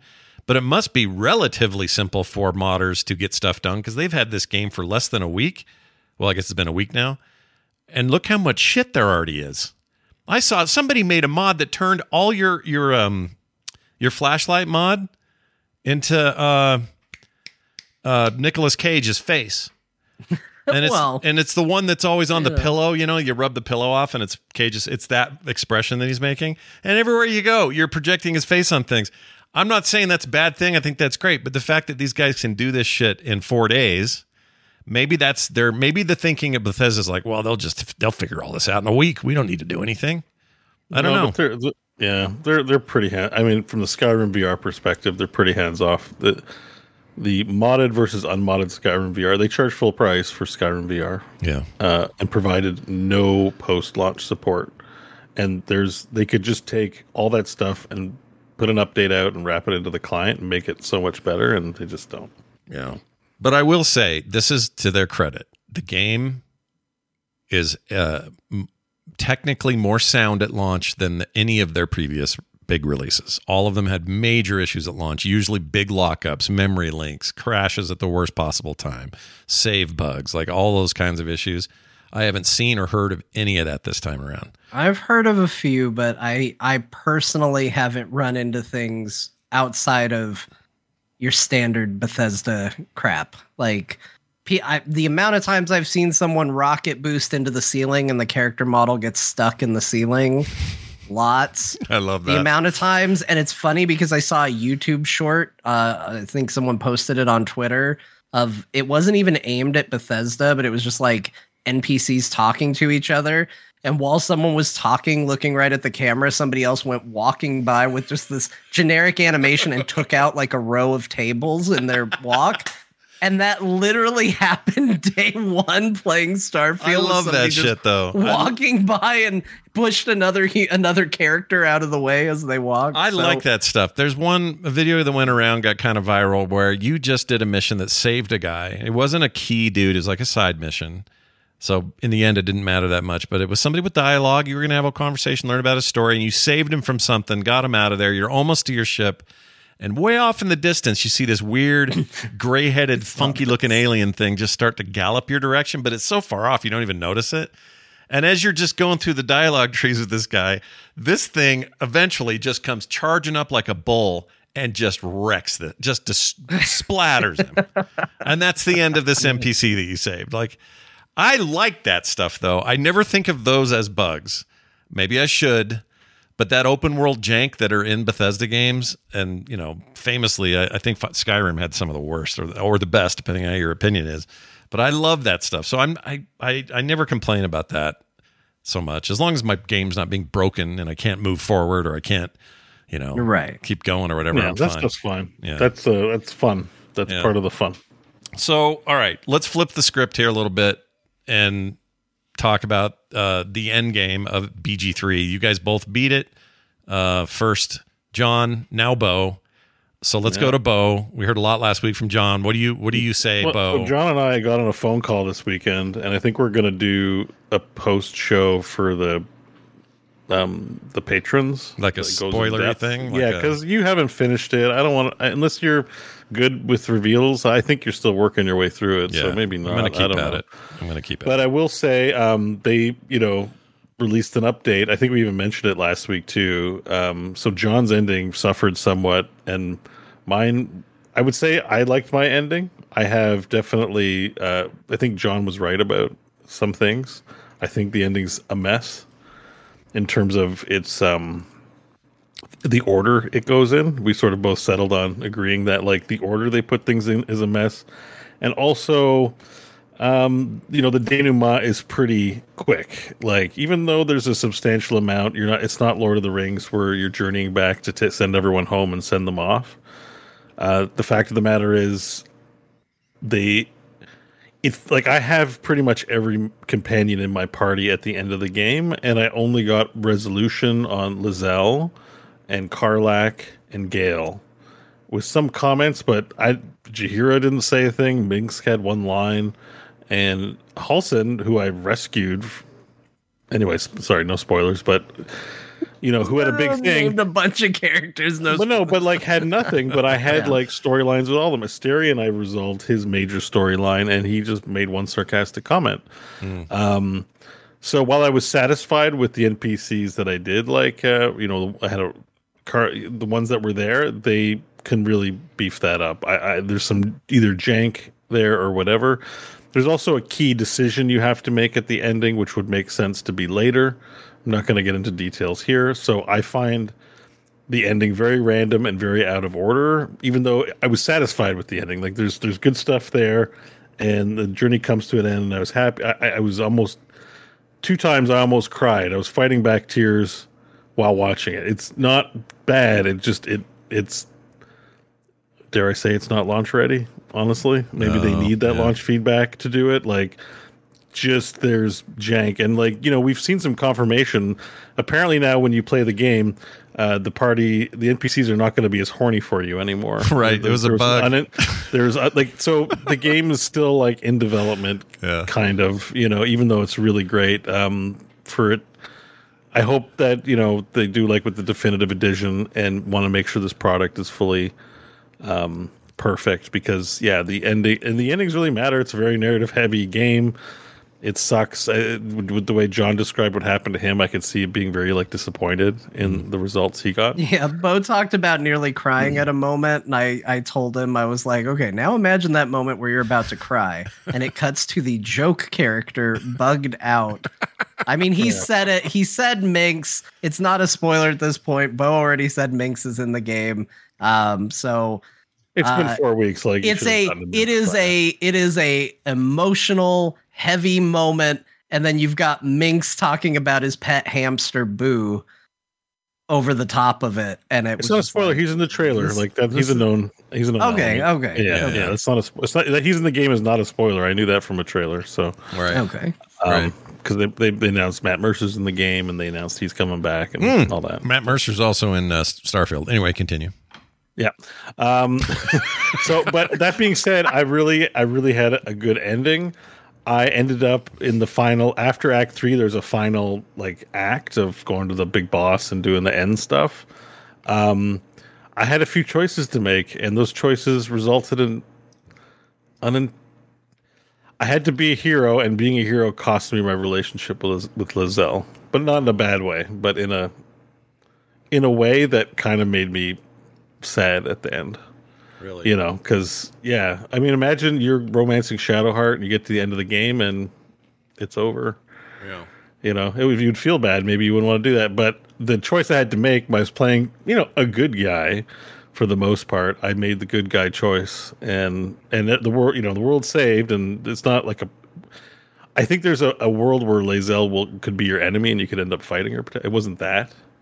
Um, but uh, yeah, it it made sense. It's like imagine being unhappy with your ending, but thinking, well, I made those choices, and I that's my story. Like you know, the fact that I don't like it makes sense and is satisfying because I chose.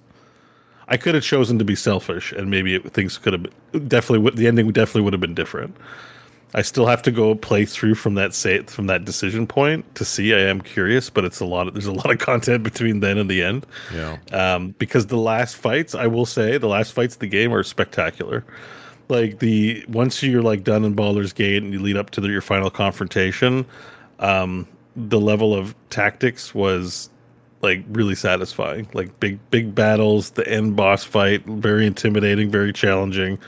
Um, I I love that this this game is just it's perfect. Like even with all of its bugs, I hope they iron out. It was a good it was a decent ending. I would have wished for more.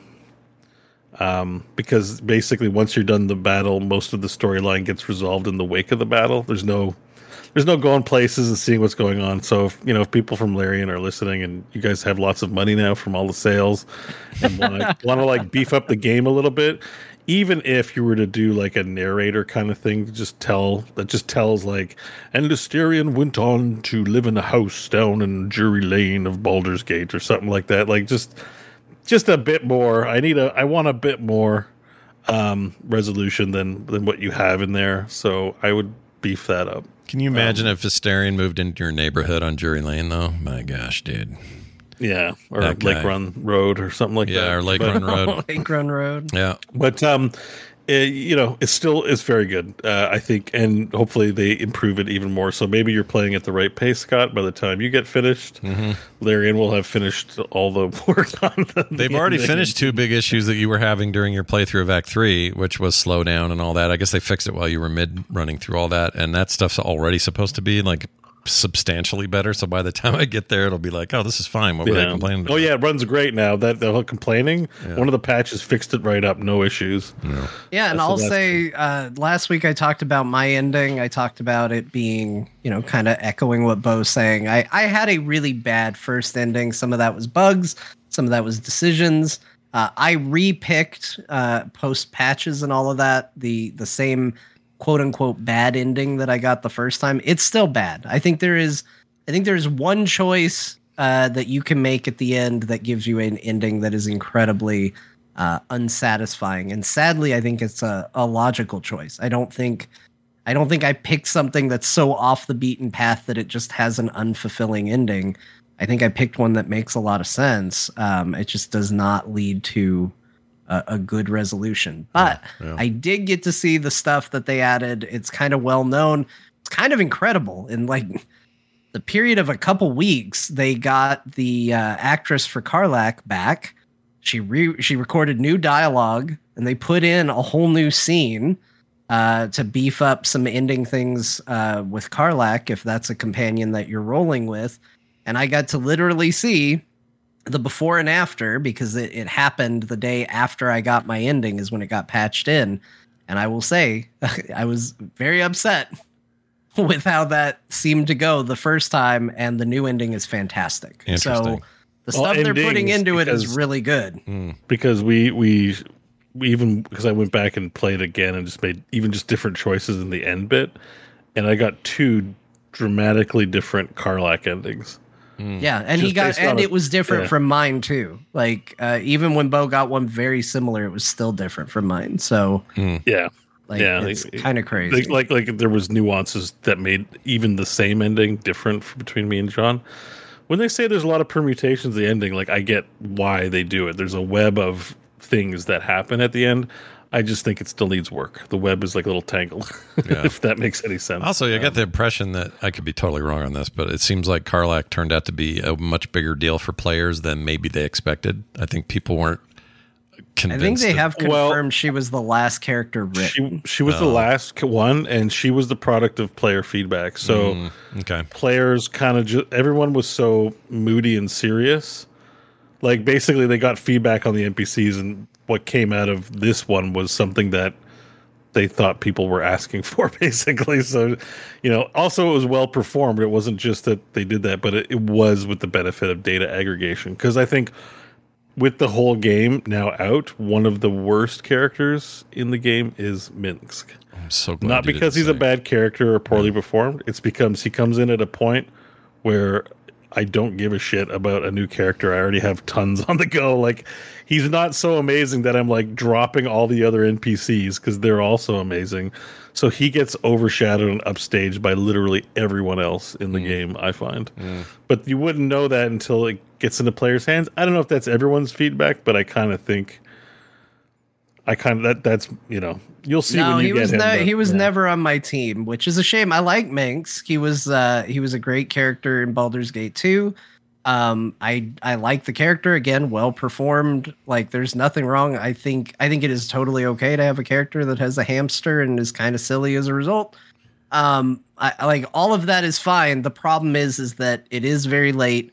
I've already fallen in love with these characters that I have and if you gave me the choice a thousand times over, I would never take Minsc over Karlach. So that's that's the biggest problem is he would be replacing my favorite character on my team, There's- and that's not going to just- happen. except to go and meet a few NPCs to get unique dialogue. There's just no reason to invest any time in them unless unless you happen to kill a lot of NPCs and need one at that point of the game. That is one thing that I thought about is that while there are, you know, obviously a lot of people have talked about, uh, is it Minothra? Is that how you say the name? Like the kind of hidden Mm, think it- companion Minthara. for, Minthar. for she's evil like the characters. evil. She's basically evil Halsin. If you go the evil route, I think she's the same level of character potentially. I'll tell you, I'm doing an evil playthrough, so uh, my plan is to have her in the in the group, and you know, All evil all the time. That group. yeah. Can I tell you about my evil? po- I know Jon wants to say something. I'll th- say it after. Go ahead, Jon. Sorry. so I, I was just gonna say, like, there is. I started a second playthrough, and I was I was doing the Dark Urge, uh, which I knew very little about, um, and I accidentally killed a primary character for the story um, Mhm. with a choice that seemed very innocuous at the time. I was like. I, I was trying to like lightly feed the dark urge, right? Like the whole dark urge is like you hear whispers saying you should kill or hurt people. Um, it, re- it really leans into the murder hobo of D and D. Like Yeah, you're you're- you're you're, playing. The, Uh, you, you you see corpses and you just stare at them a little too long, and when you talk to people, you kind of just like, "Well, what if I hurt this person? Um, and I was just like, I didn't want to kill somebody, but I just wanted to feed the dark urge a little bit, and I selected a like imagine something bad happening to somebody, and then I actually did it Oh. and I kill I killed somebody that was uh, a main character. So I think there are certainly ways to get to the end of the game, and I've seen people like I've heard about Lae'zel and Shadowheart not making it off the Nautiloid. Like Oh my gosh. characters very optional in this game, Yeah, so and uh, Dark Urge doesn't seem evil. He seems like chaotic evil, I guess. Like there, it's evil without a reason. You know, like you're not. I don't know, but it just if you're randomly murdering uh, because your urge tells you, maybe it's a devil pact thing. I don't well know. it's also a it's also a story where you can fight it like that's the thing that's interesting is the dark urge you don't pick dark urge and it's like well you're gonna have an evil playthrough now because even within that even within like i have this this voice telling me to do horrible things you can choose to try to fight it and be a good person or give Oh. into it and be an awful person. So it's not it's not even that's not linear. It's still very much a like are you going to do it? And it almost comes across like a hidden challenge because like i said uh dark urge has has these moments where it's um you know that like you'll just be told like you want to do this and you have to pass a check to say no i don't okay. um, so right. sometimes you have agency and sometimes you don't, uh, or sometimes you have to have luck on your side. So it almost feels like a challenge playthrough in a way. So I'm doing Dark Urge on the highest difficulty just sort of see what that looks Okay. like. it's like a possession thing. Yeah. Yeah, um, it, but it's a different thing than what I consider to be the evil playthrough, where basically what I'm playing is Raistlin from Dragonlance, like that archetype that you know is a tyrant essentially. I mean, I mean that's probably not as nuanced as what Raistlin is, but essentially, I'm a wizard and I view myself as the smartest person in the universe, and that really thing, like, you know, any it doesn't the ends justify the means always so long as i get the power? So Shockwave. and i'm not gonna I'm, and yeah shockwave is a good example. Like and i'm not going to waste time on things that don't um you know matter. Like i'm not going to get involved in people's lives right? So a good example of what happens is this isn't spoilers because you've all done it. Like within 30 minutes i've killed a kid and um well, I haven't killed it through my inaction. I have. So you go to the Druid Grove, and the Druid, it's that um, what's it her name? Kid, the Kagha. kid, the kid that gets chased by the snake. That whole thing. Yeah. The, so when you when you yeah when you go into the Druids area and you know it's not Halsin, it's Halsin's like second in command who Yeah. turns who's a snake lady, Yeah. and she's like, we got to kick out these tieflings. Yeah, and so she's got this kid, and you're like, the parents were are mad, and so the good guy in you says like, give the kid back, and you know usually able to do that. Yeah. But I I was there, I was like, I don't give a shit. Like she's like, you probably think I'm mean. And I'm like, I don't care. I'm here to talk to you about some other stuff. Like I want a cure for my head. Dark. So so then you're like you stay silent, and then the kid runs away. The snake chase after her, bites her. The kid dies, Yeah. and then she looks at you and she goes, "Let's not tell the parents. Can you go lie lie to the parents that you know? Don't tell them anything. Just say she's okay and under observation." And I'm like, "Do it yourself." I'm like, like I'm like I'm not here for that. I do not give a shit about your kid. And I'm like, wow, this is feeling pretty evil. So then I also, then she's like, get out, I'm done with you. But then you can go to Nettie because Nettie is the druid in there who Halsin's like apprentice, right? And um, when you talk to her, she gets a bamboo stick, which is like she's if you turn into a, you tell her she's you're a mind flayer, she gets a bamboo stick of poison. Doesn't tell you. You have to do an insight check. and she's going to stab you, uh, kill you. It's a extremely fatal toxin. But eventually, she seems sees you're cool, and she's like, "I can't cure you, but if I let you go, promise me that you're if you start to turn into a mind flayer, that you'll drink this poison." And I go, "I'm not going to drink your poison." In the good guy playthrough, I'm like, "Yeah, I'll kill myself if I turn into a mind flayer." What a horrible thing! Right. In the evil playthrough, I'm like, "I'm not drinking your potion, bitch!" Like you know, like like like I, I'm not taking your poison. She's like, "You have to agree," and I'm like, "No." Then she goes hostile, and I'm Oh, like, wow. "Oh shit!" So I kill her. Yeah. And then I don't want the other druids to notice, so I have uh, Lae'zel pick up the body. We go back to camp. I hide the body for a zombie because I'm going to be a necromancer. So I need, I need, I need corpse fodder. for, so I'm like, here's my first corpse fodder for animating zombies. So I, I murdered a doctor, basically like a healer, a nice person that I just asked for help. That you know got violent on me, and I didn't walk away, let her be how hostile, and you know, no, killed her, and the kid died, and that's 30 minutes off the Nautiloid approximately. like I haven't played That's much good to all. know, though. That your whole it's a whole new, new path. You're on a whole new. Like yeah, that's what I mean. Where like the, it's an embarrassment of riches in terms of choice because I'm like I'm not wantonly murdering people. I'm just selfish, and being selfish results in kind of spreading. It's almost like in the real world, right? Where if you see somebody who breaks their leg and you're like sucks to be that guy, and you keep walking down the road instead of calling them an ambulance or something, like that you kind of sow all these consequences of destruction that feel like they're not your fault, but they are your fault. It's like it's well, it's sort of well done. I look forward to all the other things, like um, you know, Auntie Ethel, the hag. Yeah. Like she's clearly a bad guy, right? But I'm super friendly with her. She's like, "Oh, come on down to my place, Bethel. I'll get you some cures." And the party members are like, "Don't trust her." And I'm like, "I'm gonna, I'm, I'm, I'm gonna steal her power. Don't worry." But like, she's cool. 'cause She's very powerful. That's Man, great. uh, Auntie Ethel, speaking of performances that are really killer in the game, Auntie Ethel was an amazing performance. Every time Yes. she talked, it just just lived in my head. What a what a perfect representation. Did of you, that did you, did you um encounter the hag, uh, Scott in Act One? uh, the hag. Auntie Ethel is a hag. You'd like, probably remember this. You, you know, yeah. Where was she early on? Like In the um, south southern wetlands, south of the goblin She's in the swamp. she has a cottage, and and you would meet like a woman there who's like trying to get her husband resurrected, and then she reveals she's a hag, not really a human. She starts in the tiefling camp and will invite you potentially. You know, weird. so I don't you might remember admit- her at all. They miss her at all Yeah. entirely. I, have. I have this feeling you missed like fifty percent of the. Oh no, there's stuff there's stuff below the Nautilus down there, like physically on the map that I I haven't uncovered. I know that. So it's probably some of that. it- yeah, so there's definitely some stuff there too. So Yeah. yeah, there's a whole Auntie Ethel plot line, and um, you may still encounter her because that's not her only. Act one is not her only appearance, and that's all I'll say. That's all you'll say about So, that. but, I got a um, really funny b- uh, email, by the way, about you and me, Beau, and it was this. The guy says, I thought the email was just going to call me out. It says, you know, I think it's kind of racist whenever you refer to your brother as your Korean brother. And then the very next line was, that's fine, whatever. People say that about me all the time. Yeah, but the very next line was, uh, and also, I don't need to hear about every single person in that game that Beau's banging at any given time. I'm like, wait a minute. it's not like it was like, you know, he's just talking about the relationships. I don't, it's part That's of the game. game. It's the a game. huge important part of the game. It's like I'm gonna talk like yeah, don't play that game if you don't like falling in like I think you can still play it and not fall in love, but Withers will make fun of you.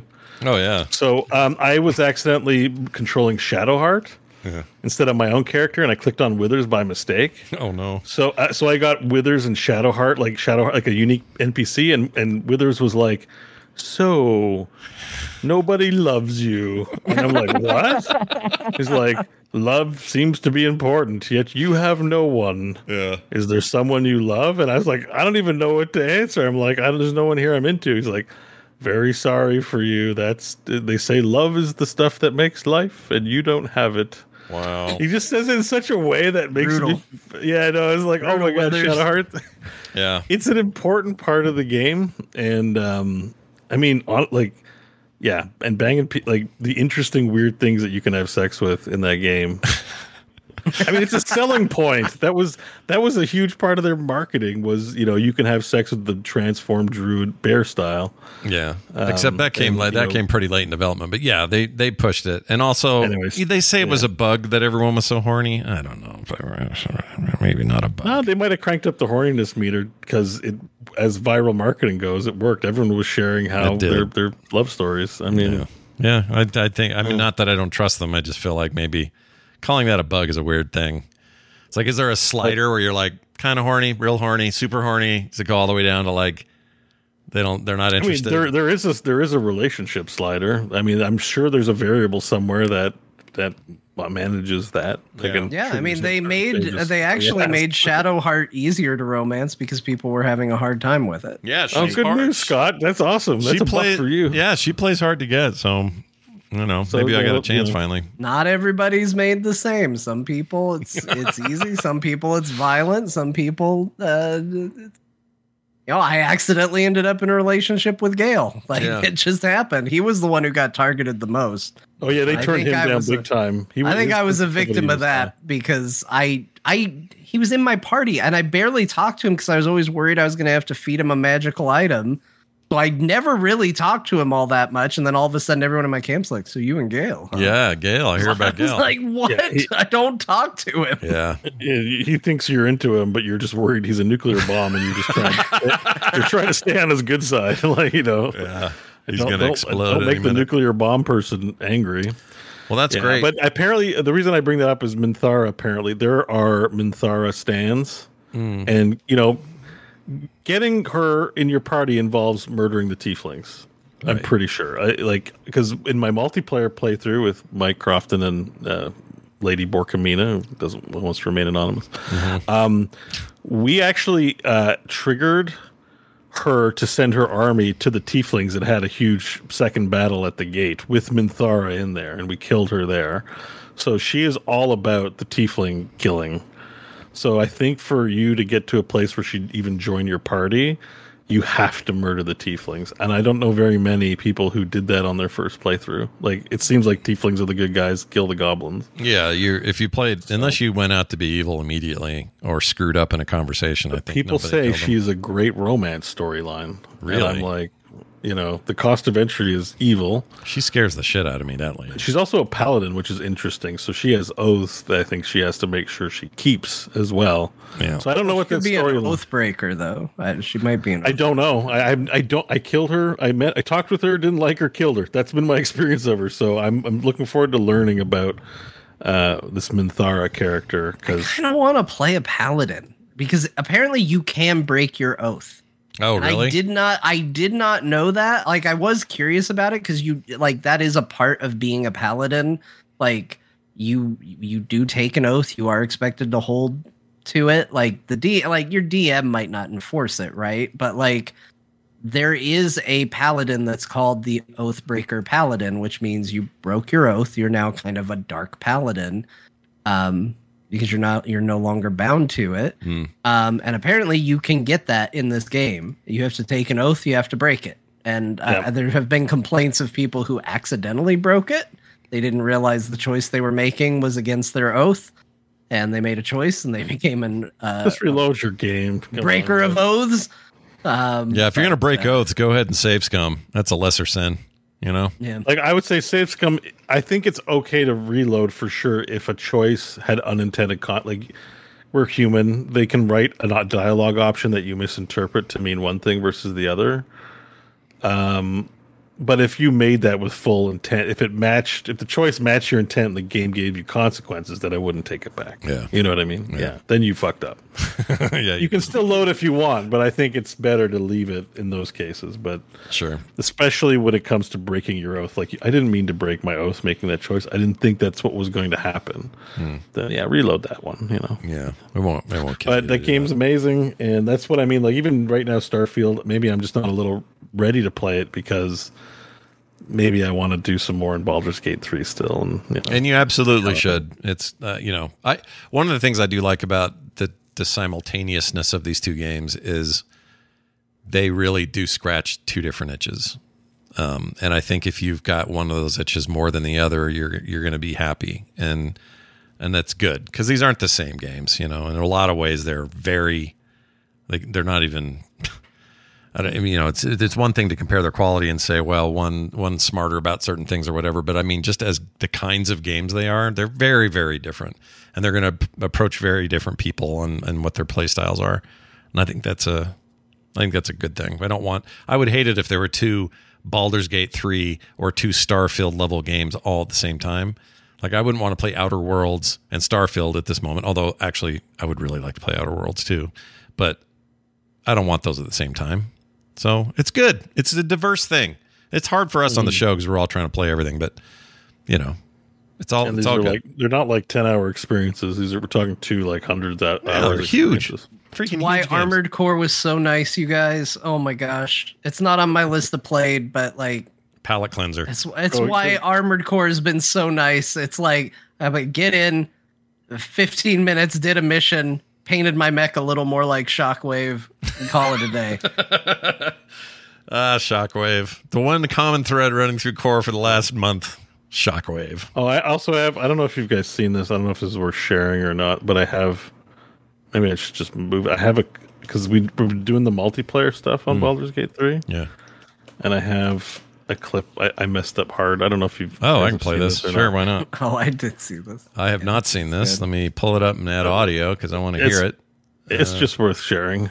It was. I have to It was a real supervise Crofton. moment. I'm Whoops, of that's you talking. Hold on, let me turn you up some because you are quiet. It's not your fault. It's this browser thing. Okay. All right, here you go, chat. Let's have a look at this clip. Uh, here you go. Where's my helmet? Oh man, I just did this lock. 18. How did he? Wait. I casted. how does this- Oh shit! Oh, my, oh god damn it! Did you do that or did he do that? Yeah, yeah. So I don't know if you got it from the full context for audio listeners, but basically, because Crofton is playing a halfling, he can go in a little hole, and he's uh, happy. He's unlocking picks, and I'm kind of being I'm the supervisor. I'm the master. I, I nominated myself master of coin because we always have to resurrect constantly. Every every gold that we get goes to Withers because we have to, I, we've spent like thousands of gold already on reses because shit keeps happening. So I'm like I'm the master of coin. I'm just gonna go inspect and see what Crofton's doing. In truth, I just wanted to participate in what he was doing. so I changed, I disguised self into a halfling, and I have a lit torch because you know I'm lighting things for people. Unfortunately, I failed to realize the room was full of smoke powder barrels, and I just walked.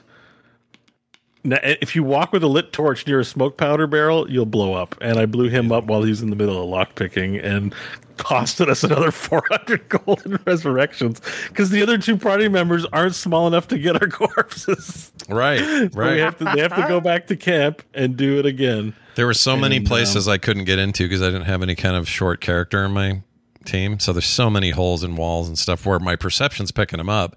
And Gale will go, Air, what's happening over there? And we're like, a thing I can't get into, Gale, you dumbass. No one can fit in there. well, okay then. And then we just keep going.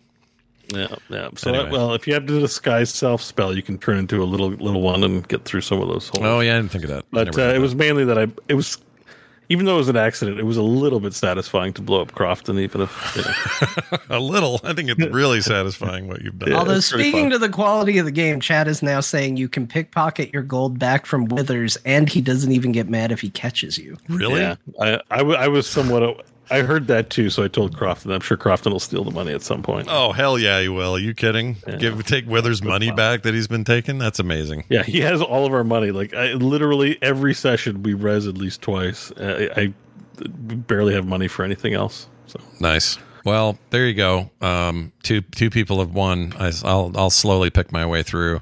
Uh, lots of Starfield, uh, but we did play a couple other games. Barely though. I'm going to rip I'm through. excited these. about this next one. This next one here. is so rad, Beau. I don't even know how to. Yeah, I was on my wish list and I'd forgotten about it. I'm so glad you put it on the list It's today. 'cause I so want to cool. hear Oh, that it's really good. It is very really good. good? So they're they I'm a big fan of video game pinball. We just did a whole episode of some of the best retro stuff on Play Retro, but I'm I'm just a I just love gamification of pinball and I don't love machines that look like real ones That's not interesting to me. You don't want a simulator. No, I want one that with good ball physics and all that. But what I want is like a bunch of crazy shit you would never be able to do in a real pinball machine. And these guys make these two games, Xenotilt and before this Demon's Tilt or Devil's Demon, yeah, Demon's Tilt.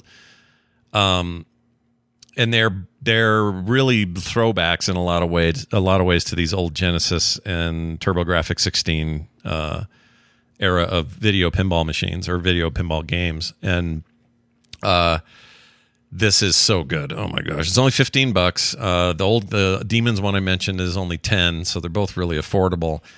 And uh, I don't even know how to describe it. Is it's, it only one table or is there multiple boards? it's one table, but it's like four tables high. So once you get pat see up there, well, you'll see in a second. It'll scroll. Once you get up to the next level, you're in like a whole other table's worth of mechanics and stuff to do. This guy's terrible. He just lost a ball. Uh, and then above that, another one. And then above that, another one. Um, so it's like this multi-level stuff. Uh, so yeah, the game is focused on entirely one big complicated table, but it's a thing that would never actually be a table. like this would never work. That in makes any- it interesting because losing the ball. It's always the thing I hate about pinball is losing your ball. Yeah. But this is like if I'm if I'm on tier three and I lose the ball, well, I'm just on tier two and I'm still in the action. Right. Right. Exactly right. And if you have multi ball going, there's even more of that kind of stuff. It's visually kind of crazy. You want to kind of, you know, they put a tracer on the ball to help you track it. And it needs it because there's a lot of graphics going on, but it's done in this like pixely thing kind of vibe. The music's amazing. The effects are amazing. Like it Uh, looks like even the boss will grab the ball and spin it. It's like things you would never be able to do on a table. Oh hell yeah, yeah. And things have Like- hit points, you know, so you you eventually chip away hit points of certain creatures and things, and and that launches a new phase, and you know, it uses a lot of. Oh, this guy's so bad. Why is this player so bad? um. Anyway, I hate it when I pick a video where the player doesn't know what he's doing. Um. Anyway, it's so uh zen like when you get into to the groove of it all. You're just sitting there soaking it in. Um, it plays beautifully on Steam Deck, great on desktop. I got it on Steam's where I got it. Um, I think the old one, uh, the Demon's Tilt one, was free on Epic for a while. I don't think it is now, but uh, really worth yeah, picking it up. was because like I got it for free there. It's one of the few free games I have is Demon's Tilt. Oh yeah, that's Right. right. That's right. I got mine there too. I think, although I own it in both places. But it's just a, it's just a really fun time, and you don't even have to be a true fin, a pinball fan. I don't think. Um, it's really just it's video game, and it's the best kind. I love this kind of stuff. So huge fan. Lots of achievements to unlock. Lots of abilities to unlock um, for your runs and stuff. And I don't know, just satisfying, and also kind of you know park your brain and just do this very physical thing when I don't want to, you know, when I I basically used it to chill out when I was overly stimulated by all the story I was trying to keep track of in these other big story games and this one's just like, "Hey, remember pinball? Let's go. Let's play some pinball." It's really good. Uh, again, that's Xenotilt and available on Steam for 15 bucks. And then I did a weird thing. I was in, you know, the Microsoft ecosystem a little bit because of Starfield, and I thought to myself, "Hey, before I get out of here, I just want to check because I had it installed from last year or something. Was Crackdown Three ever given its its frame rate boost?" And I wasn't sure. And I like Crackdown, even though three got kind of mediocre reviews for being not very innovative. It basically played like Crackdown one and two. Uh, for me, that's not a problem because I love the Crackdown games and I find them ridiculously fun. And I like unlocking everything and, you know, checking stuff off a giant list. And it's just kind of my open world good time when I just, again, need to park my brain and not think too much. And three is definitely that. The problem I had with three was when the Series X and the PC version of of uh, Game Pass came out, this game never got a boost past 30 frames per second. It was locked at 30, and there's no reason for it. Um, like what what this game has in it is, you know, there's plenty of more complicated games that are running at 60 plus. Uh, and in PC, it's just unforgivable. It's like, what are you even doing? You don't even give me the option on there. So I was just checking in there to see if they changed it. They haven't changed it, but I ended up playing for three and a half hours because this game's great. I really like these games. Um, they're stupid. Terry Crews is great though. Uh, he's in three, and uh, Oh yeah, that's right. Eh? Yeah. hams it up pretty good. Um, you know, again, it's it's an unpopular opinion because a lot of people were disappointed in it. I am not. I love the run and lock sort of shooting gameplay. I love how easy it is to switch weapons and find new ones, and you know, it's kind of just chaotic GTA three type stuff. And I, I it's one of my favorites. So I, I don't have the complaints other people have about three. I think three is really fun. Except I really just have that one technical issue, which is there's no reason this shouldn't have a frame boost on the newer consoles or on PC. It's so stupid to me. I don't get it. But maybe it's because the game, you know, didn't do great and they don't want to support it. I don't know what the reasons are, but I don't like it. So fix that. Uh, that's it for me. Jon, you played. Well, you did some more frog wrestling. Let's do that. Frog Wrestling is back this week. Uh, I was really happy to get back into it, feeling just good enough to put in some new wrestlers. Uh, Gwen Gunn from Phoenix Pearl T has joined the roster, and uh, in addition to that, one of the most requested wrestlers uh, for reasons not entirely known to me.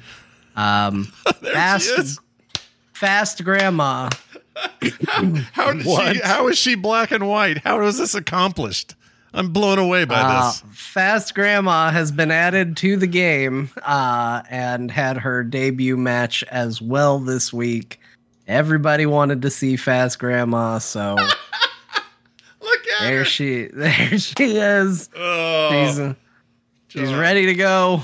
Jon. Um, and uh, Amazing. yeah, How'd she do? Did she did she perform well? Did Oh, she she ran to the ring fast. She had a fast entrance, and she lost fast, real fast. Uh, yeah, you should go back and see her entrance. Her entrance Yeah, is just wild. her She thing on the on the ropes. She has so much energy. Who is she based on? Is this another wrestler I should know that's that does this? Uh, I gave her Ultimate Warrior's entrance. Now, this was actually the same entrance I used for uh, Brian Dunaway. Yeah. I have to give uh, Dunaway a new entrance, but like sprinting to the ring as fast as humanly possible was just too good for Fast Grandma to not do it. well, yeah, she's fast um, grandma. That makes sense. So, yeah, she's in. Uh, she's in black and white, uh, which was one of my favorite things to do. It's not really a trick. It's just everything that she wears. Every every bit of her is just color coded out. Yeah.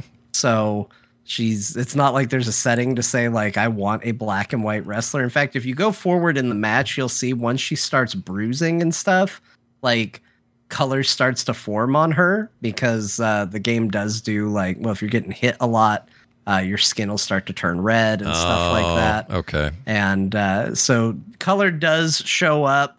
Uh, technically if she opened her mouth you would see pink gums. There's like certain things you can't color out. Yeah. um, but it is a neat effect. I think it just looks really cool to have a black and white wrestler but Yeah, uh, looks like- martha not opposed to hitting an old woman Oh no. um, and just beat the holy hell out of her. it looks like she's kicking Lucille Ball's ass or something. Is what this looks like. Yeah.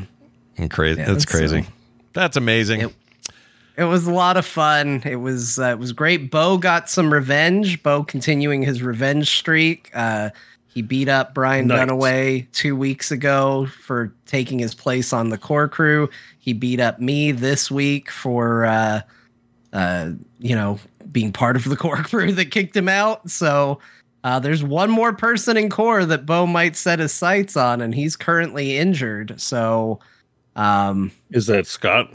that would be Scott. oh So shit! Really? Beau, Beau might be gunning for Scott. Uh, might be coming for him, and I think Scott might just have to put the title on the line if Beau goes for him. Oh my gosh! I'm dead. You know, I just think that's Uh, we've got a title match coming up. Do I get? Do I? Do I just win the belt, or do I win core leadership as well?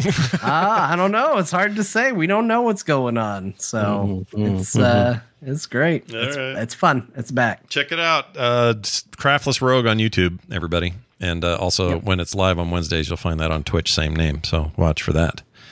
Um, let's see what else. Oh, you played a Mega Man X DiVE offline. What the hell is this? What? What? what? Yeah, I I like. I'm a big fan of Mega Man X. Uh, I really like the Mega Man X games. I like them a lot. And recently we watched. I don't even remember what presentation it was, but it showed Mega Man X stuff, and I was like, I got really excited. And then it turned out to be a shitty mobile game, and I went, oh, well, I have no interest in this. Except, turns out this is a mobile game that's existed for a while, uh, and they have since like stopped supporting it. They've pulled the servers, and Capcom has decided to re-release it as a offline mobile experience, which means basically all those gacha elements they just give you now for free. Really? Uh, so it's it's sort of like playing, you know, obviously mobile games on Apple Arcade where they're not allowed to charge you for anything. yeah. And all of a sudden you're playing a mobile game that's clearly trying to get your money, but you don't have to ever give it any money. And I'll say this like, is this a phenomenal game? No. Is it nice to play a mobile ass video game knowing that I don't have to put any money into the thing? Yeah, 100 percent. Like that feels real, real good. Yeah. Um, it's still not good, and you can still see where like like getting characters and weapon unlocks and upgrades is still really confusing for me. Um, and I, you know that's one of the tactics with gacha style games is you make it as confusing as possible, so people have to keep putting money in. But in this case, I don't have to put money in, but it doesn't make it any more intuitive to do the things. But I love the Mega Man X characters. This really lets you combine, like, you know, you can play. You can play as Zero from the Mega Man Zero games. You can give them different weapons that they wouldn't have had in those games. It's kind of crazy, and uh, it was a good time to try.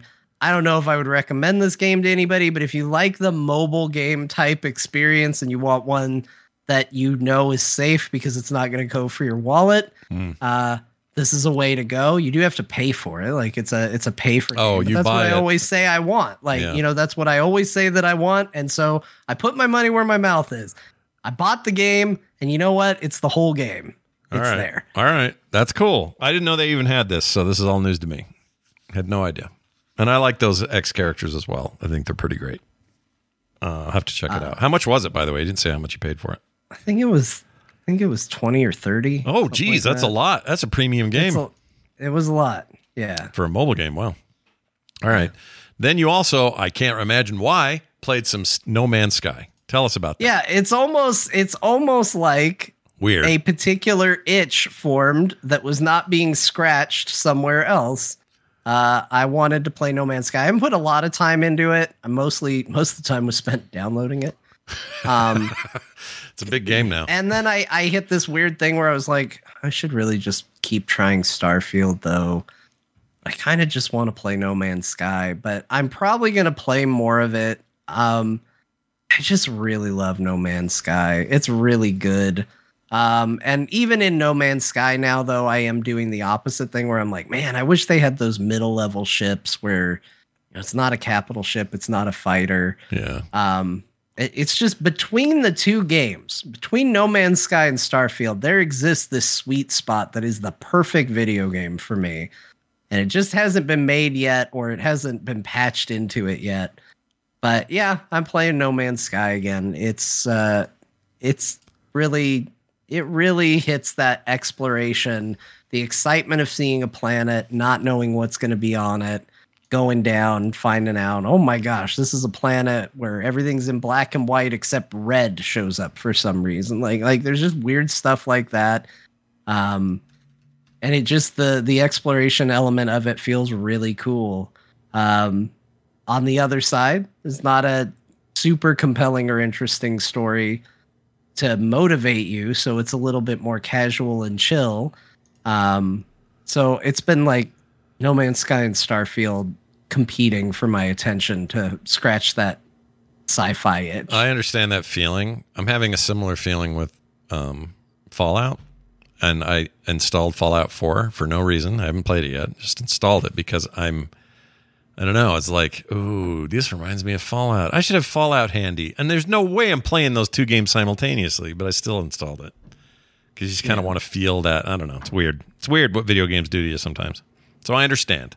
It's totally fine. And hey, No Man's Sky is a badass game. Everybody, you all should play it if you don't already have. It really is. Like if you played Starfield and you were like, "Oh, I don't like the exploration," play No Man's Sky. It's genuinely good. Like if you want an RPG, don't play No Man's Sky. Yeah, It's it's not one. it's really that. But The other one. Yeah. Oh, go ahead. Sorry. But if you if you want to explore planets and see weird shit and you know, if you want to fly not by loading screen, you want to actually like land down on a planet and take off from a planet.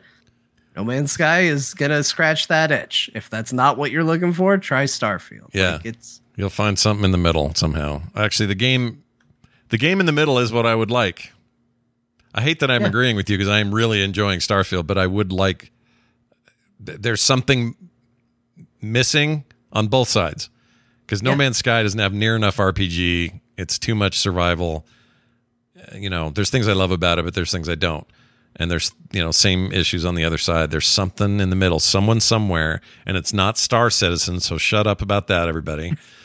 have you heard about Star Citizen? Somebody somewhere is going to do it. Hey, if Star Citizen does pull it off and it becomes a game I can buy without investing twelve hundred dollars or whatever, well, then we'll talk. But right now, it ain't that. Uh, Beau, let's flip over to you. Yeah, well, just don't forget about Elite Dangerous as an option. Oh, right, well. right. Yeah, still a thing. mean, I haven't been there in a little while, but I'm I don't know. I'm a little curious to know what's going on with that game. But I assume it's still got its. Uh, you know, yeah, people love it. I that. just I sometimes Elite Dangerous has had rocky history where it's like it goes from being awesome to everyone being mad at them. yeah. You know, the their X pack, the Dangerous Odyssey, is mostly negative right now. I'm just looking at it. Oh, the the on ground So- stuff, the shooter part. Yeah, yeah. So, but I mean, it's, anyways, I don't know. But that might be of its time, and maybe now it's good. It's just hard to know. Yeah. Oh, real like- quick, quality of life thing. I totally forgot to say this earlier. I'll just say it real quick. If you're playing Starfield and you're like, man, drilling these rocks is slow. Like getting this this this uh, nickel out of the stone I found is slow with this with this you know drill thing. It is if you're only holding down on on um uh sorry on Xbox or on controller it's right trigger. You charge it up with left trigger and just hold that down. And when you see those rocks or those areas that need to be mined, like a single trigger and, you, and the thing pops. It's almost immediate. So you don't have to sit there and aim at it and wait and all that. Um, it goes. I don't know what I need those materials for yet. crafting crap. It's for later. It's all like, like it's like, look, nickel. yeah. And I'm like, It's because you're gonna Uh-huh. build. You're gonna build your. You're gonna build a an outpost. You're gonna build sh- new ships, your own ships. Like all that. All that stuff goes to that eventually. But it's way. The game is not good at early in the game of even telling you why you care about those minerals. It's sort of like you just kind of want to bank a bunch of it if you can. Um, and and even not if you don't want, because there's tons of the stuff you can go to any planet and get it. So it's not like it's hard to get, but um, but yeah, it's meant it's meant for more advanced stages of the game. So just know that though, you can save yourself some time and use that left trigger, or in the case of mouse, I think it's just left mouse, and just hold that down. It's like spinning up a, a Gatling gun, kind of, and you'll see the little reticule go, and then and you just hit those rocks and they explode, and you take the stuff, and it doesn't take any time at all. Uh, all right, Beau, let's talk about Marvel Snap on PC. Yeah.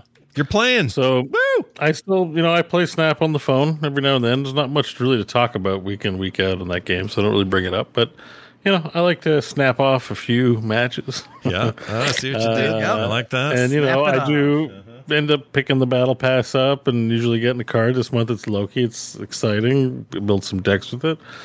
Um, but they the big news we saw at a Gamescom was that they launched the PC client finally, and I want to say the PC client's decent.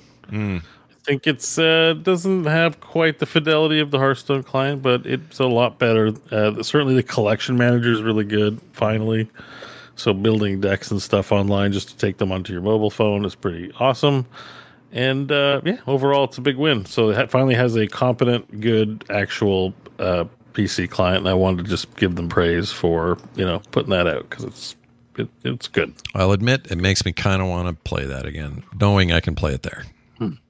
So I'm kind of interested. Um, yeah, maybe just log in, play a couple matches, whatever. It's free to play. It's pretty, again, um, you know, it's pretty easy. It's pretty generous with the amount of cards it'll give you.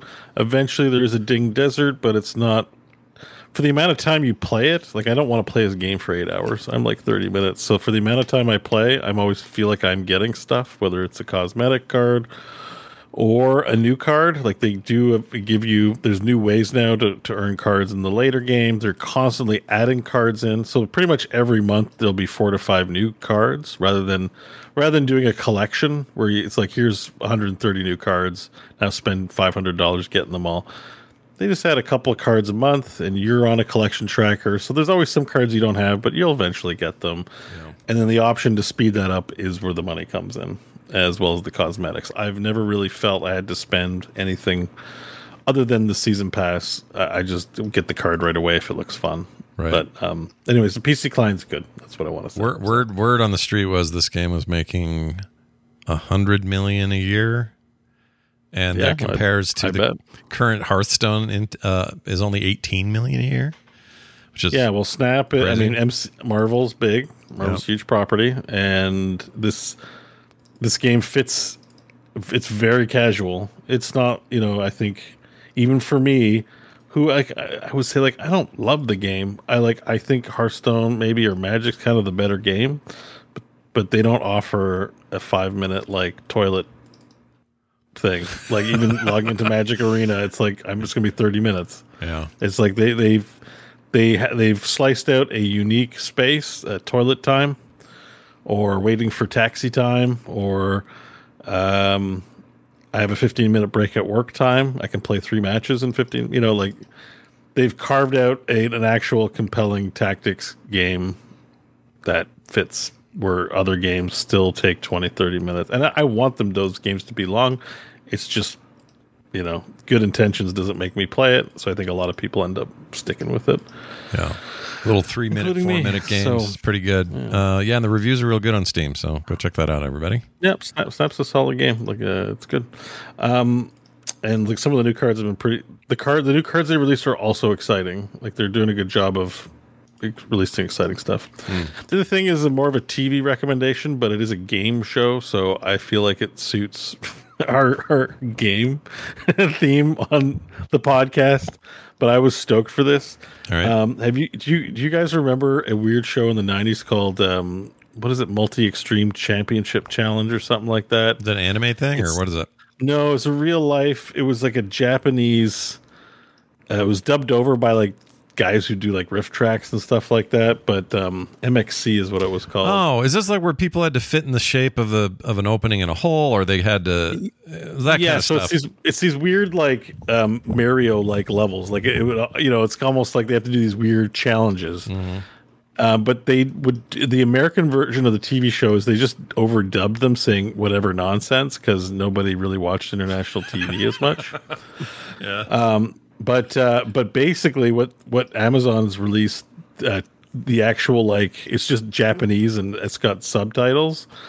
The actual show, which is about like an army of contestants go against these evil lords, and they put them through all these wacky like things. Like I'll just here's a 25 most painful eliminations on MXC. I'll just send you the link to the to like what you're dealing with. I'm looking. Oops, They have me uh, put it there. archive.org's got all the old episodes from the 80s and early 90s. Yeah, so they they originally like so the Americanized versions just like overdubbed them and they were nothing like what the actual narrative was. So you actually have to watch the real TV show on Amazon Prime. And those shows were recorded in the 80s actually. Yeah. So now they're they brought it back after 40 years later. All the old hosts are like way older now. Oh yeah, the mushroom one. They had the mushroom one before. But like what this is like the wipeouts are insane. Like they, they it's they're super awesome.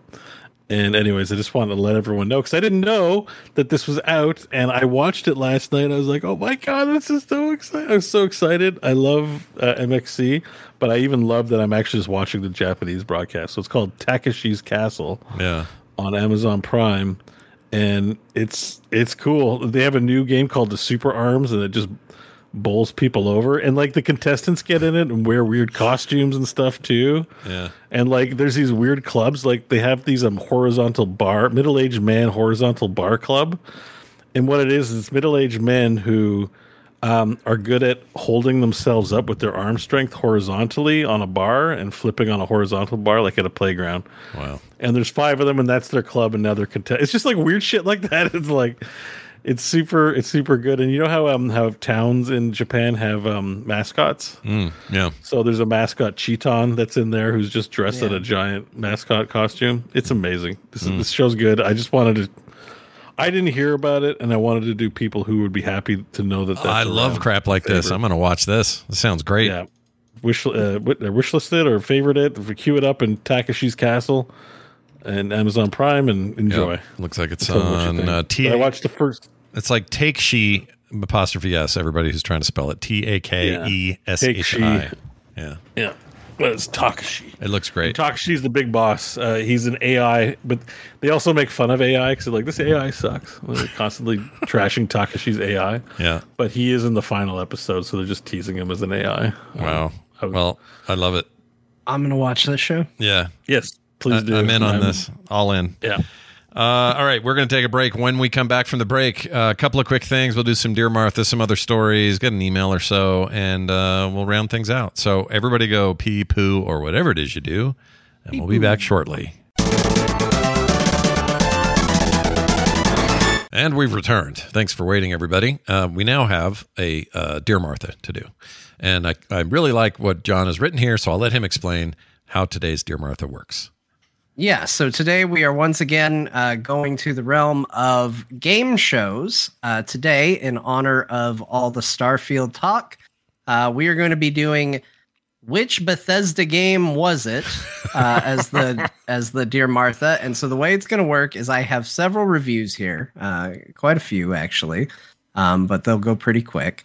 Um, I'm going to read the review, and you need to tell me if it is from Starfield, Fallout 76, Okay. Skyrim, Fallout 4, or Fallout Shelter. Oh, okay. Um, okay. So no New some of these Vegas, no three, no no. Yeah, and it's not all Bethesda games. It's going to be from one of those. And, uh, you know, it may be multiple from one source. It may be for, not from that source at all. So All right. I, I wanted to trick you a little bit. So, um, you know, those are those are your choices. So uh, we'll start with a pretty easy one, I think. Um, if you'll cue up the music here. Here we go. My dearest Martha, honestly, it's not terrible anymore. Yours in this life and the next, rustable flame. All right. That sounds like Fallout 76 to me. So you just got to tell me if you think it's uh, Starfield, Fallout 76, Skyrim, Fallout 4, or Fallout Shelter. You're saying Fallout 76. It sounds like 76 because that game's famous for it's not bad anymore. Uh, Beau, right. do you have a vote? Oh. he's, try, he's trying to get through a pizza. bite. Um, Yeah. this is the game show segment, Beau. Talking during the game show segment. all right. Yeah, sorry. It's fine. Um, Fallout. Um, Fallout Four. It's fine. Fallout 4. You're going to go four? Okay. Uh, we have a correct answer. It is Fallout 76. Yeah. Look at it. Brain So- on Brad. Oh, whoops. That's not a thing. No, that's not it. I was trying to find something that was like a happy. Uh, here we go. There, I won. I won that one. All right. We got one point for Scott, no points for Beau. Still plenty of time to turn this around, though. Okay. Here's your next review. Uh, here we go. Okay. My dearest Martha, still better than Fallout 76.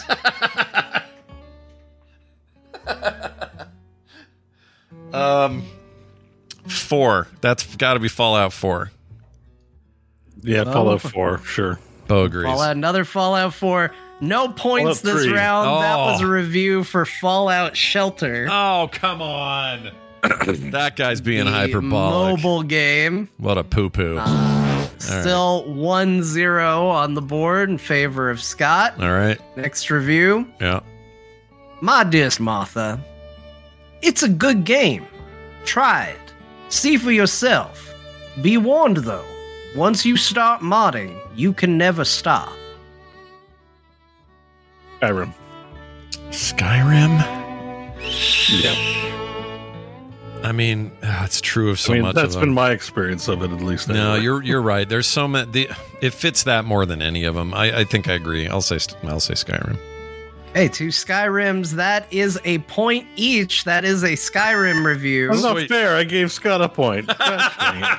Yeah, you can't talk him into it. You gotta try and talk him No, out of no. it if you're real sure. I, Uh, should so- get both those points.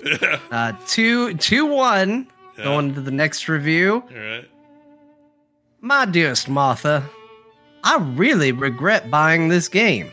If you care about depth, originality, story, overall soul, stay far away from this game. Big fan of the franchise overall, this just isn't it. Franchise. So that's not Starfield because there's no franchise yet. It is the Well, keep franchise. Fallout in mind 4. this is written by people. Yeah. Fallout Four. Fallout 4, you say? Um, 76, I'll say. All right. Back to the beginning. We have another point. Scott, Ah! It's Fallout this is a 76. Fallout 76 review. Well, it's easy if you if the answers are always Fallout seventy six. yeah, that's the problem with this contest. Oh, wait, I have a sound for Beau, too. There you go. There's still a chance, though, right? We still have a chance, or is there a chance? Was that it? Uh, I think if Beau gets the next two, he can tie. okay. All right. Let's aim for a tie. Uh, all right. Next review. Yeah. My dearest Martha, I'd like some RPG in my RPG. More than yes, no, be a jerk, and ask one question. The story is so mid, feeling pretty linear. Three of four factions have almost the same ending. I miss New Vegas and Fallout 3. Well, that's. Uh, what is Fallout Four? yeah, this sounds like Fallout 4 to me. No, you don't can't steal my answers. I'm not stealing it. I just don't think it's anything else. it's got to Hey, be you four. both- I can't. I You're have to both going with Fallout 4? Yeah. You're both correct. It's Fallout 4. Damn it! I should get that point too. So you're not gonna you're not gonna tie now, but you could you could make this valiant like underdog effort at the end that'll make everyone like you more. Like kind of the wrestling the frog wrestling thing. Nobody likes my character because I'm winning all the time. You could still be this, you know, the, you're going to be the character everybody loves. Rocky at the end of Rocky 1, right? He gets beat by uh, Apollo Creed. It didn't matter. Rocky's still the hero. Adrian and all that. So that's how I feel about this. Without the effort, yeah. Yeah. Uh, all right, last review. My dearest Martha, this game is great overall, but it needs some deep optimization passes from Bethesda. They also need to touch up the UI a lot. It's extremely ugly and unintuitive. Oh shit. That kind of works across the board. I'm going to say Starfield though cuz it's it's the everyone thinks it's fun to shit on that at the moment. So I'm going to say that. I'm that. gonna steal Scott's answer. Yeah, we both I mean, I will say this is a me get 'em back. recommended review. You say shit on it, but this is a recommend the product review. it's a positive. Okay. Well, I still think it's that. Starfield. okay. Both going Starfield. Yep. Yep. That's a point for each of you. It's a Starfield review. See, I I stole don't- my point back. Thanks, Scott. Uh, overall, I feel pretty good about that. That was fun. Um, uh, well, I think we did better than I expected because I, I, I was, you know, everybody's got issues with all Bethesda games, and these issues usually permeate each game. So I thought it was going to be way harder, but I think we did good. I think you did good. You Yeah. did great. You got a lot more points than I expected you to get. So Congratulations, That's everyone. either my failing as a uh, question picker or uh, you guys are really showing your stuff. That's right. Well, now let's show some other stuff, some extra news. Space! You guys ready for this? We're gonna start doing. I'm gonna put that guy in more things. I love it so much since you brought it up last week. Uh, Final Fantasy 16 is getting two paid DLCs, and also the PC port is confirmed to be worked on right now. They're working on it, and a free update hit last week. What was that update about though? Is that just patches? Was that So something? the the updates kind of basic, like uh, ba- yeah, that was weird. Did, did everybody hear that echo? No, I heard that. I didn't hear anything. Okay, yeah, that weirded me out real bad. I didn't hear tried to ignore it, but then both You're said good no, now. and I was Yeah. like, okay, Yeah. all right. Weird. Well, people at home probably didn't hear it, but that was that was rough. That was too much me in my own ear. Yeah. Uh, okay, so the the free update was pretty small. Basically, what it was, it, it added new uh, outfit options for um, for Clive, uh, for the dog, for Jill, and uh, it also did add one feature. So one of my major criticisms with the game is that crafting new weapons is extremely uninteresting in the game. The weapons are basically just make the number go up. Yeah. Uh, and so you finish a boss, you get this really cool looking weapon, and it only hangs out for a mission or two before you replace it. So they added kind of a, uh, I guess you'd call it a transmog system with your sword. You can make, make your sword look like any weapon in your inventory. So if there's a sword that you particularly liked, uh, you can continue to have that cosmetically be the sword you use while still getting the stat increases. So just a little quality of life thing. Uh, the bigger news for sure is that there's going to be two paid DLCs, but we don't know what those will be. And uh, I think the bigger news for a lot of people that the PC port is officially underway. Yeah. So you will Nice. be able to play Final Fantasy 16 on the PC. Yeah. Sweet. And Beau, you, you at some point you'll be doing that, right? I think so. It looked really cool. Hmm. The only reason I didn't, I was really tempted. I just didn't. It, it's not worth buying a PlayStation 4. Five. I might even do the same with Final Fantasy 7 oh, PlayStation 4 as, as in FOR. or FOR. Got Five it. four, FOUR. Five four. Yeah. Five four. five four. And somehow still better than the way Microsoft numbers its consoles. So there you have it. Uh, well done. Uh, Bethesda said they are not done with Redfall. You guys remember that as a the worst game of the year? yeah, remember seven years ago when Redfall came out? It sure feels like it. Uh, the case the case could be made that Redfall not only was a poopy release, but also in one of the greatest years of video games, it is the poopiest release. Um, but they claim they are going to keep at it and make that game really good. Uh, comparisons to things like Fallout 76, which genuinely people really like now. Um, they they may get there. I don't know how they get there, but maybe they can. I don't know. You know, X- I don't X know that. how they get there with this game either. I mean, I wanted to play it. There's a reason I tried it. I didn't try it to shit on it. I tried it because I hoped it would be good. So if they can make it good, that would be awesome. yeah, But man, you got to do a lot of work to this game. That's Yeah. a, that's a lot of work. Yeah. That- it needs to be. I, I'm sorry to tell you this, uh, Bethesda or Arcane, right, is the ones who made it yeah, you need to Final Fantasy 14 Redfall. It's time to say that a moon that held a dragon landed and the dragon burned all of Redfall to the ground and then they rebuilt it. This needs to be this isn't a case of like well the shooting's better now. Like this needs to be almost an entirely different game. Look, there's only one be Yoshi game. P, and he's busy. I don't think it's going to happen. this is busy. He's making a PC port of Final They, they say it. As, they say it as if like it's the norm for games to be saved. There are two games that were saved: No Man's Sky and Final Fantasy 14. That's yeah. it. I'd, So, I'd argue. So I, they I, all- I doubt. I, I'd, that- I'd argue that 76 is saved. It's it's a good game now. No one gives it the t- if people who maybe already as an honorable mention. I can't personally attest to that one, but um, we'll. s- I'll I'll include it. That's it's still my point. Is the ratio It's rare. It's very very Not low. Yeah, it's very very rare. No question Yeah. about it. Uh, it's funny at the Maybe end. you'd Of even include Diablo three in there because Reaper Oh, That's really true. changed Diablo people's 3, tone yeah. on Diablo as well as the fourth. But I'd still, call that saved. Yeah, I mean it was already uh, but fundamentally the number okay. of uh, uh blue like um what what what's a good way to put this like shaved to saved or you know A shave to save. Shaved cra- to crap save. good. I'm That's- just trying to find a clever way of Sounds like, like a real weird religious movement. you know, but whatever it went from you know bad to good in Shaved to because save. of additional work. right. It's like one hand. You can count them on one hand. So. I think I think Redfall just needs to stop bragging about that they're going to do it and just do it. Yeah, don't tell us about it. Come surprise us all. The sound, this, we're just they're just trying to make Phil happy. Phil, you know, they Remember when Anthem was going to be saved? Oh my lord. yeah, yeah, it's a good example of a not saved game. I don't know that Anthem has still yet been topped though in terms of just raw disappointment. Like I, yeah, it it had a cool. I I thought Anthem was cool.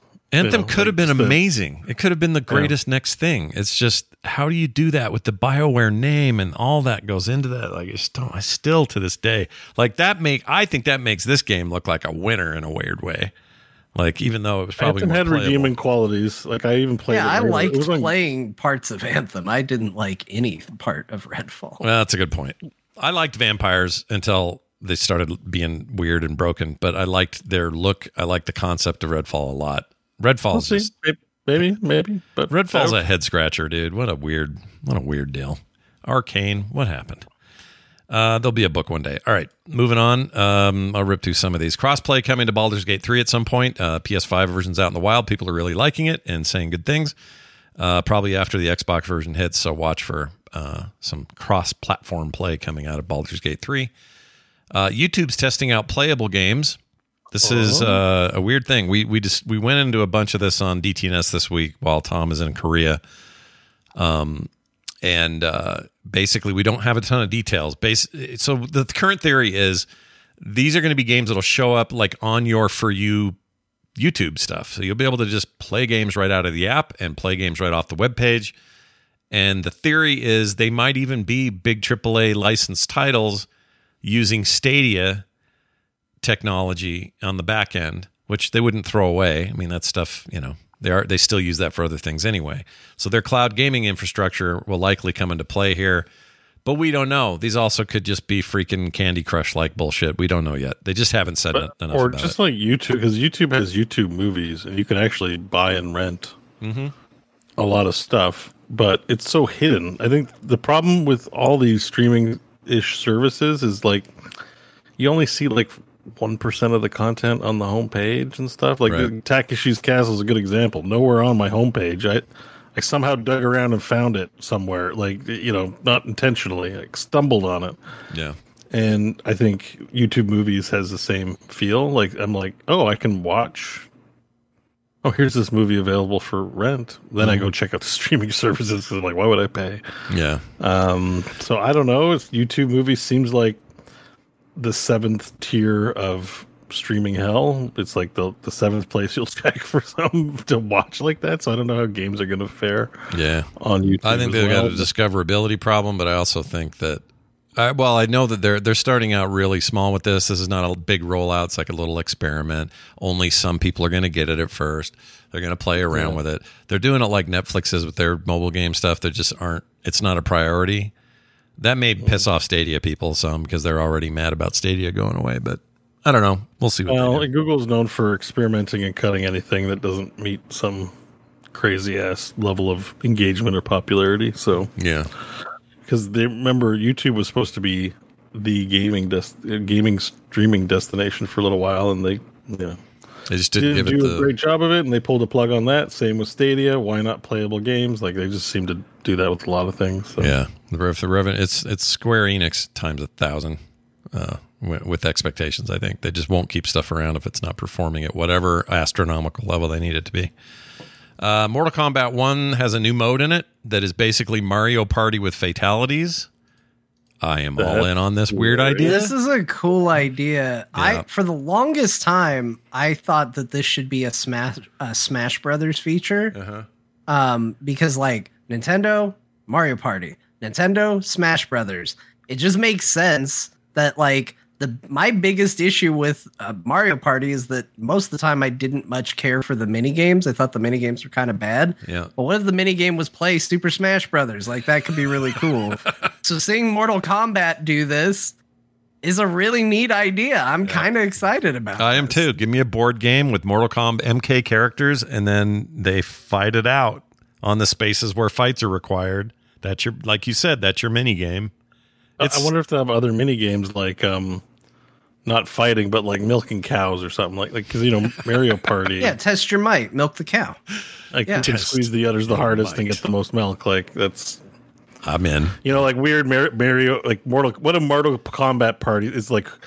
Maybe there's a factory line where you have to rip out spinal cords off of people, going, and whoever get rips the most spinal can. cords out. Yep. Yeah, yeah, yeah. I like that. Although Goro Goro wins because he can pull more spines out at once. You know, that, that's um, ace. What do they call that?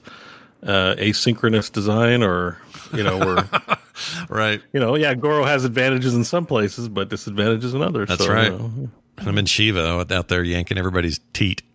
Um, what else here? Room. Oh, there's some rumors flying floating around about Nintendo VR starting to circulate. There was this drunk Nintendo employee, is the story at a, at Gamescom, the one that just ended in Cologne, Germany, and there were some over talkings about they're working hard on some internal deal, whether it coincides with a Switch Two or I, who knows.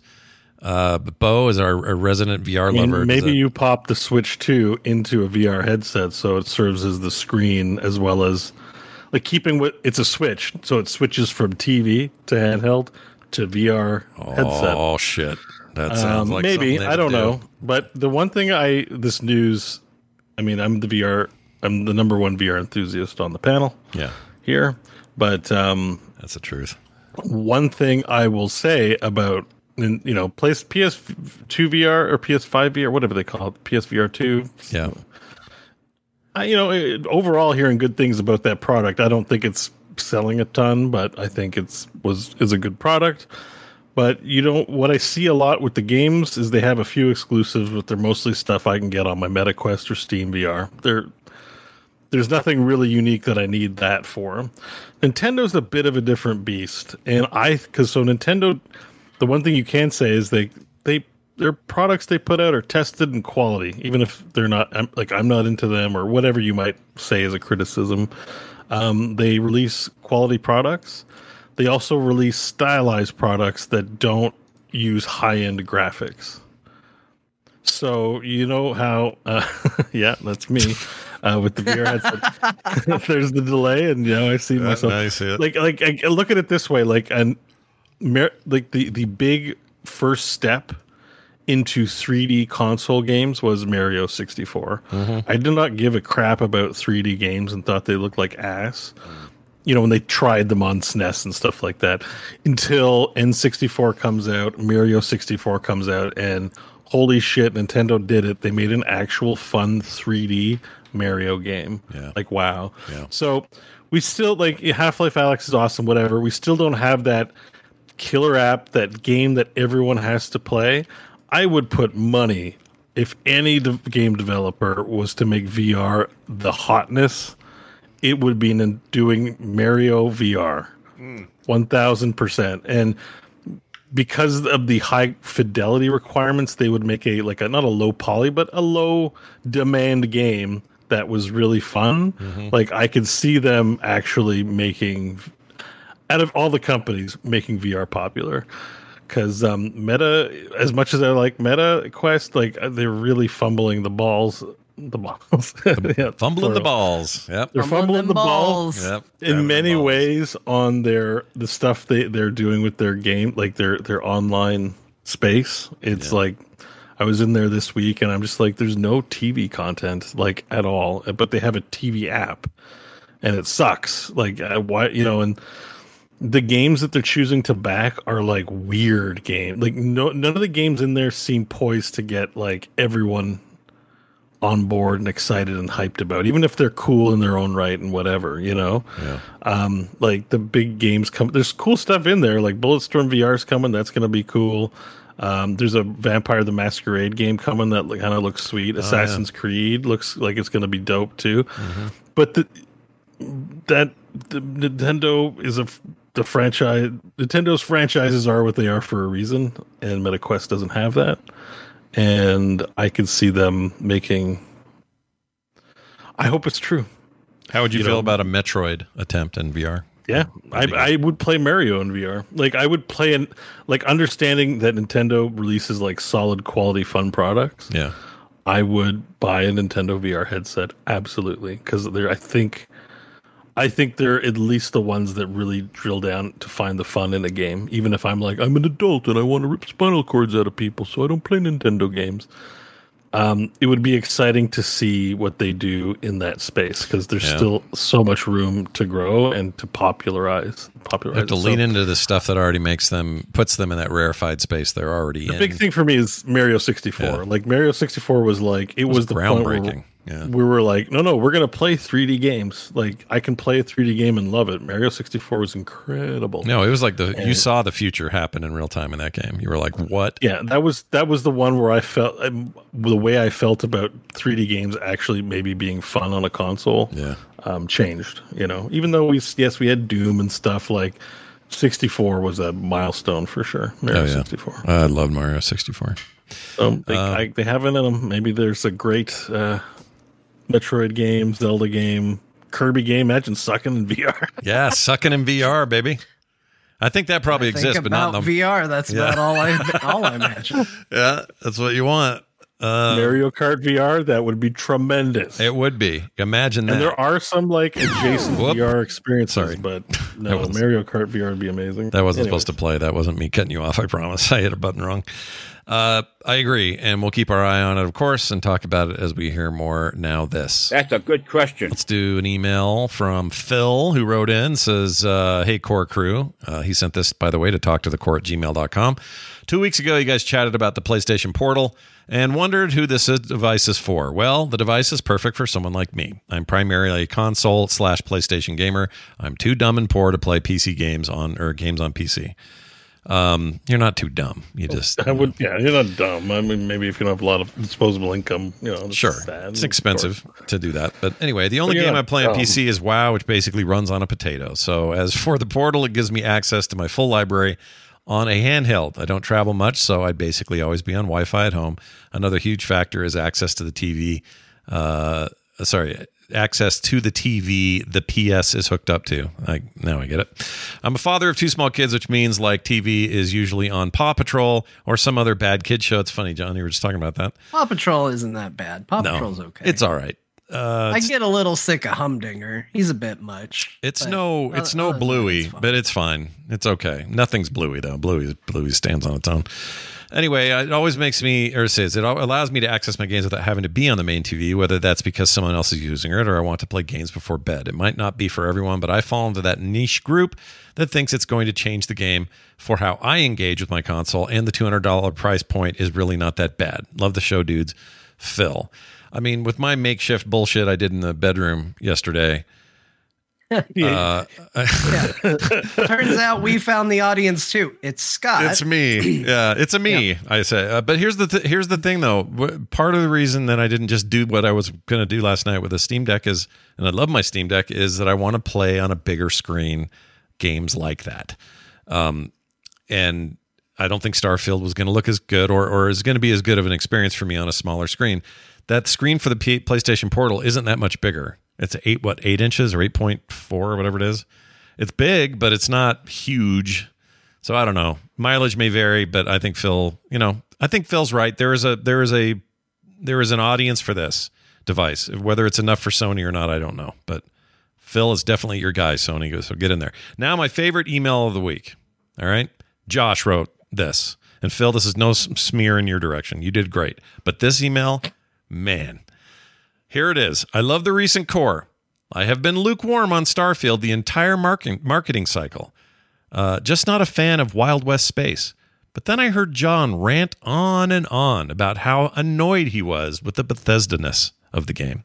And I was convinced it was a game for me. Everything he was annoyed about made me more and more excited to play. Now I'm hooked and I love it. Is this good salesmanship? Should Bethesda hire Jon to market the game? Josh. Well, yes, I yes. I mean, this is this is I, I like this email too because like this is the point of the discussion. Like Yeah. every now and then we run into people, and uh, I'm sure the person's gonna feel called out because I did see it in Discord. We I run into people that are like, "Oh no, they just talked about why this game was good or bad." Yeah, because guess what? People can take that information and use it to determine whether or not the game's for them. In fact, sometimes hearing somebody say, I don't think this is good because blank Right. is a good reason to say, like, oh, but that sounds good to me. Like, and I, I think that's why for me, if I'm interested in a video game, I get more from watching people stream it, from people uh, that I engage with regularly talk about it, than I do a written review. Because it doesn't matter what game reviewers are doing. If you don't know their taste like you have to do a lot of hoops to jump through to understand where they're coming from. Mhm. like so many people got up in arms over that 7 out of 10 starfield review and they're really just focused on the number without the actual content of the review and then on top of that they're not even taking into account the reviewer and part of the benefit of doing a show where we talk about video games so much is if Scott reviews a Final Fantasy game, you all know whether or not that's going to apply to you or not. Like it yeah. doesn't matter if Scott is objectively right or wrong. It it's not important. You know how he feels about it as a genre and a, a series. You can make an informed decision regardless of whether he says it's good or not. So I'm more than happy to convince people to play Starfield by saying what I don't like about it. Like that's good. That's using this podcast for what it should be used for. Yeah, I agree. An array of concepts, ideas, and thoughts and disagreements often will lead you to better decisions when you buy your stuff.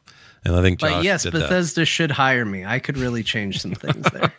Do. Jon wants a remote job. Uh, he wants the big I'll money. go there. I'll go. I'll go to Bethesda. We'll move. Where are they now? They're in. Um, They're in Maryland, right? well, Bethesda, not- Maryland is a city, Bethesda. Aren't they in the city of but I don't think so. Are they? Hold on. Bethesda Studios Where are they? location. Where where they be? I think they may have started that way, but um, here we go. Uh, ZeniMax, Rock. Oh, Rockville, Maryland. Yeah, Maryland.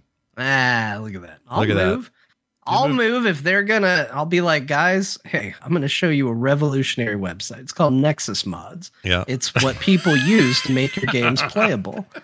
And uh, before we start development on the Elder Scrolls Six, we're gonna take a look at the top mods for for Morrowind, for Oblivion, for Skyrim, and see what was important to people. And we're gonna try and implement that in the new video game Wow. so that not because we want to put these modders out of a job, but because really we should be learning from our video games. So we're going to take a look at what was popular. We're going to put it in the game, and uh, then it, you know what? If people don't like it, they can mod it out. Dude, this is your first day here at Bethesda, and you've already First changed. day, Holy shit! first day, idea one, and it's a goddamn banger. Unbelievable.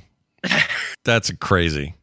I want to work for Larian and tell him to make a sci-fi game next with with 5e rules, but do a whole big sci-fi game. Or or even your freaking original Sin 2 rules. I don't care.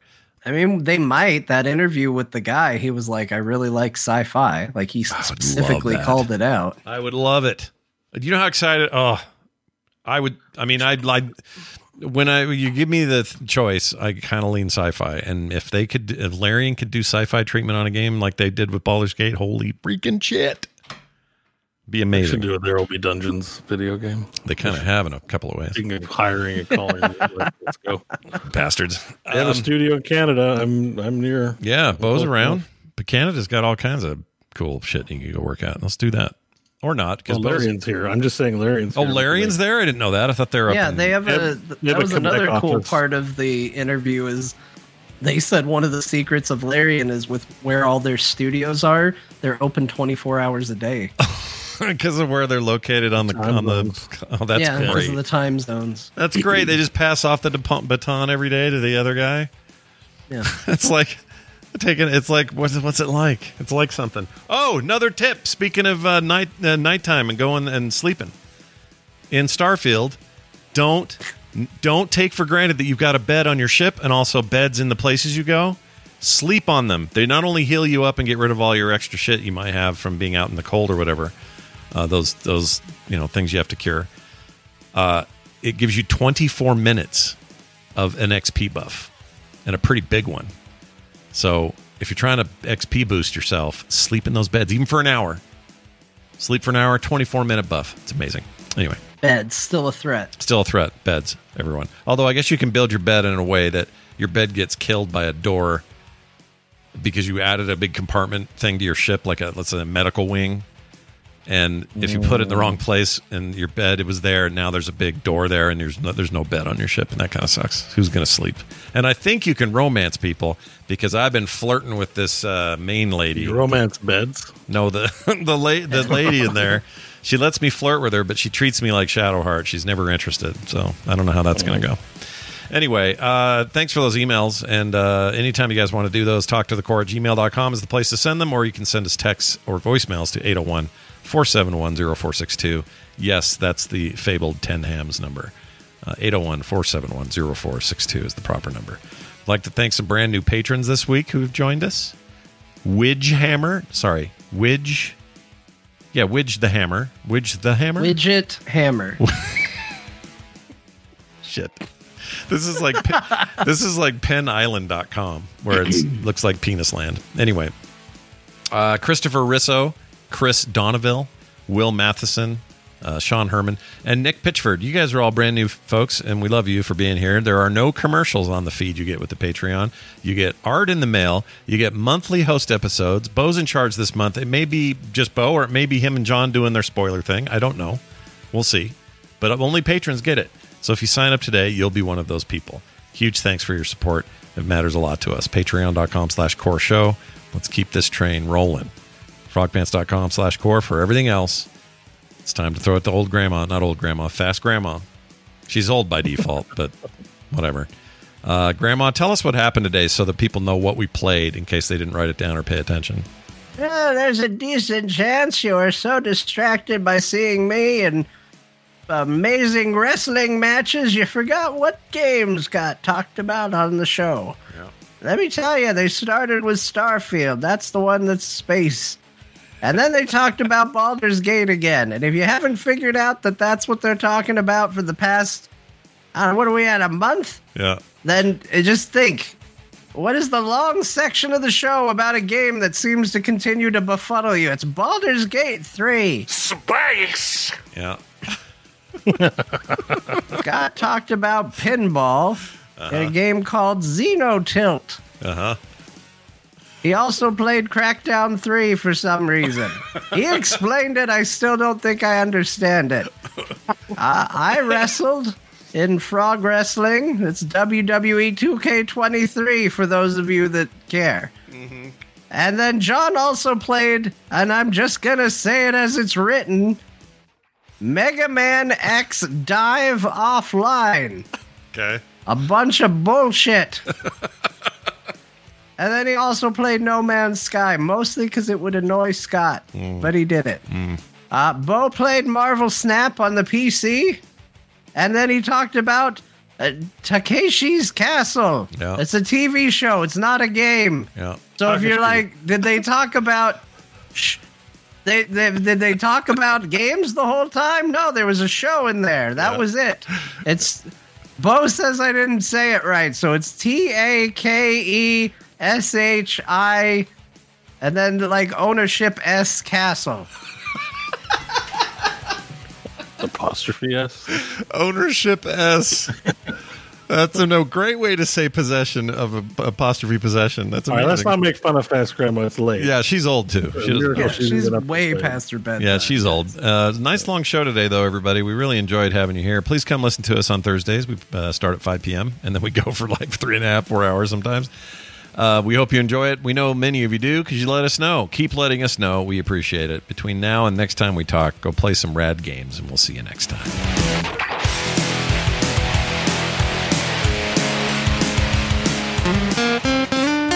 Get more at frogpants.com. You willing to give up the ship? No, I'm not giving up the. ship. Selling a little or a lot? Shopify helps you do your thing however you cha-ching. Shopify is the global commerce platform that helps you sell at every stage of your business. From the launch your online shop stage to the first real life store stage, all the way to the did we just hit a million orders stage. Shopify is there to help you grow. Shopify helps you turn browsers into buyers with the internet's best converting checkout. 36% better on average compared to other leading commerce platforms because businesses that grow grow with Shopify. Get a $1 per month trial period at shopify.com/work. shopify.com/work.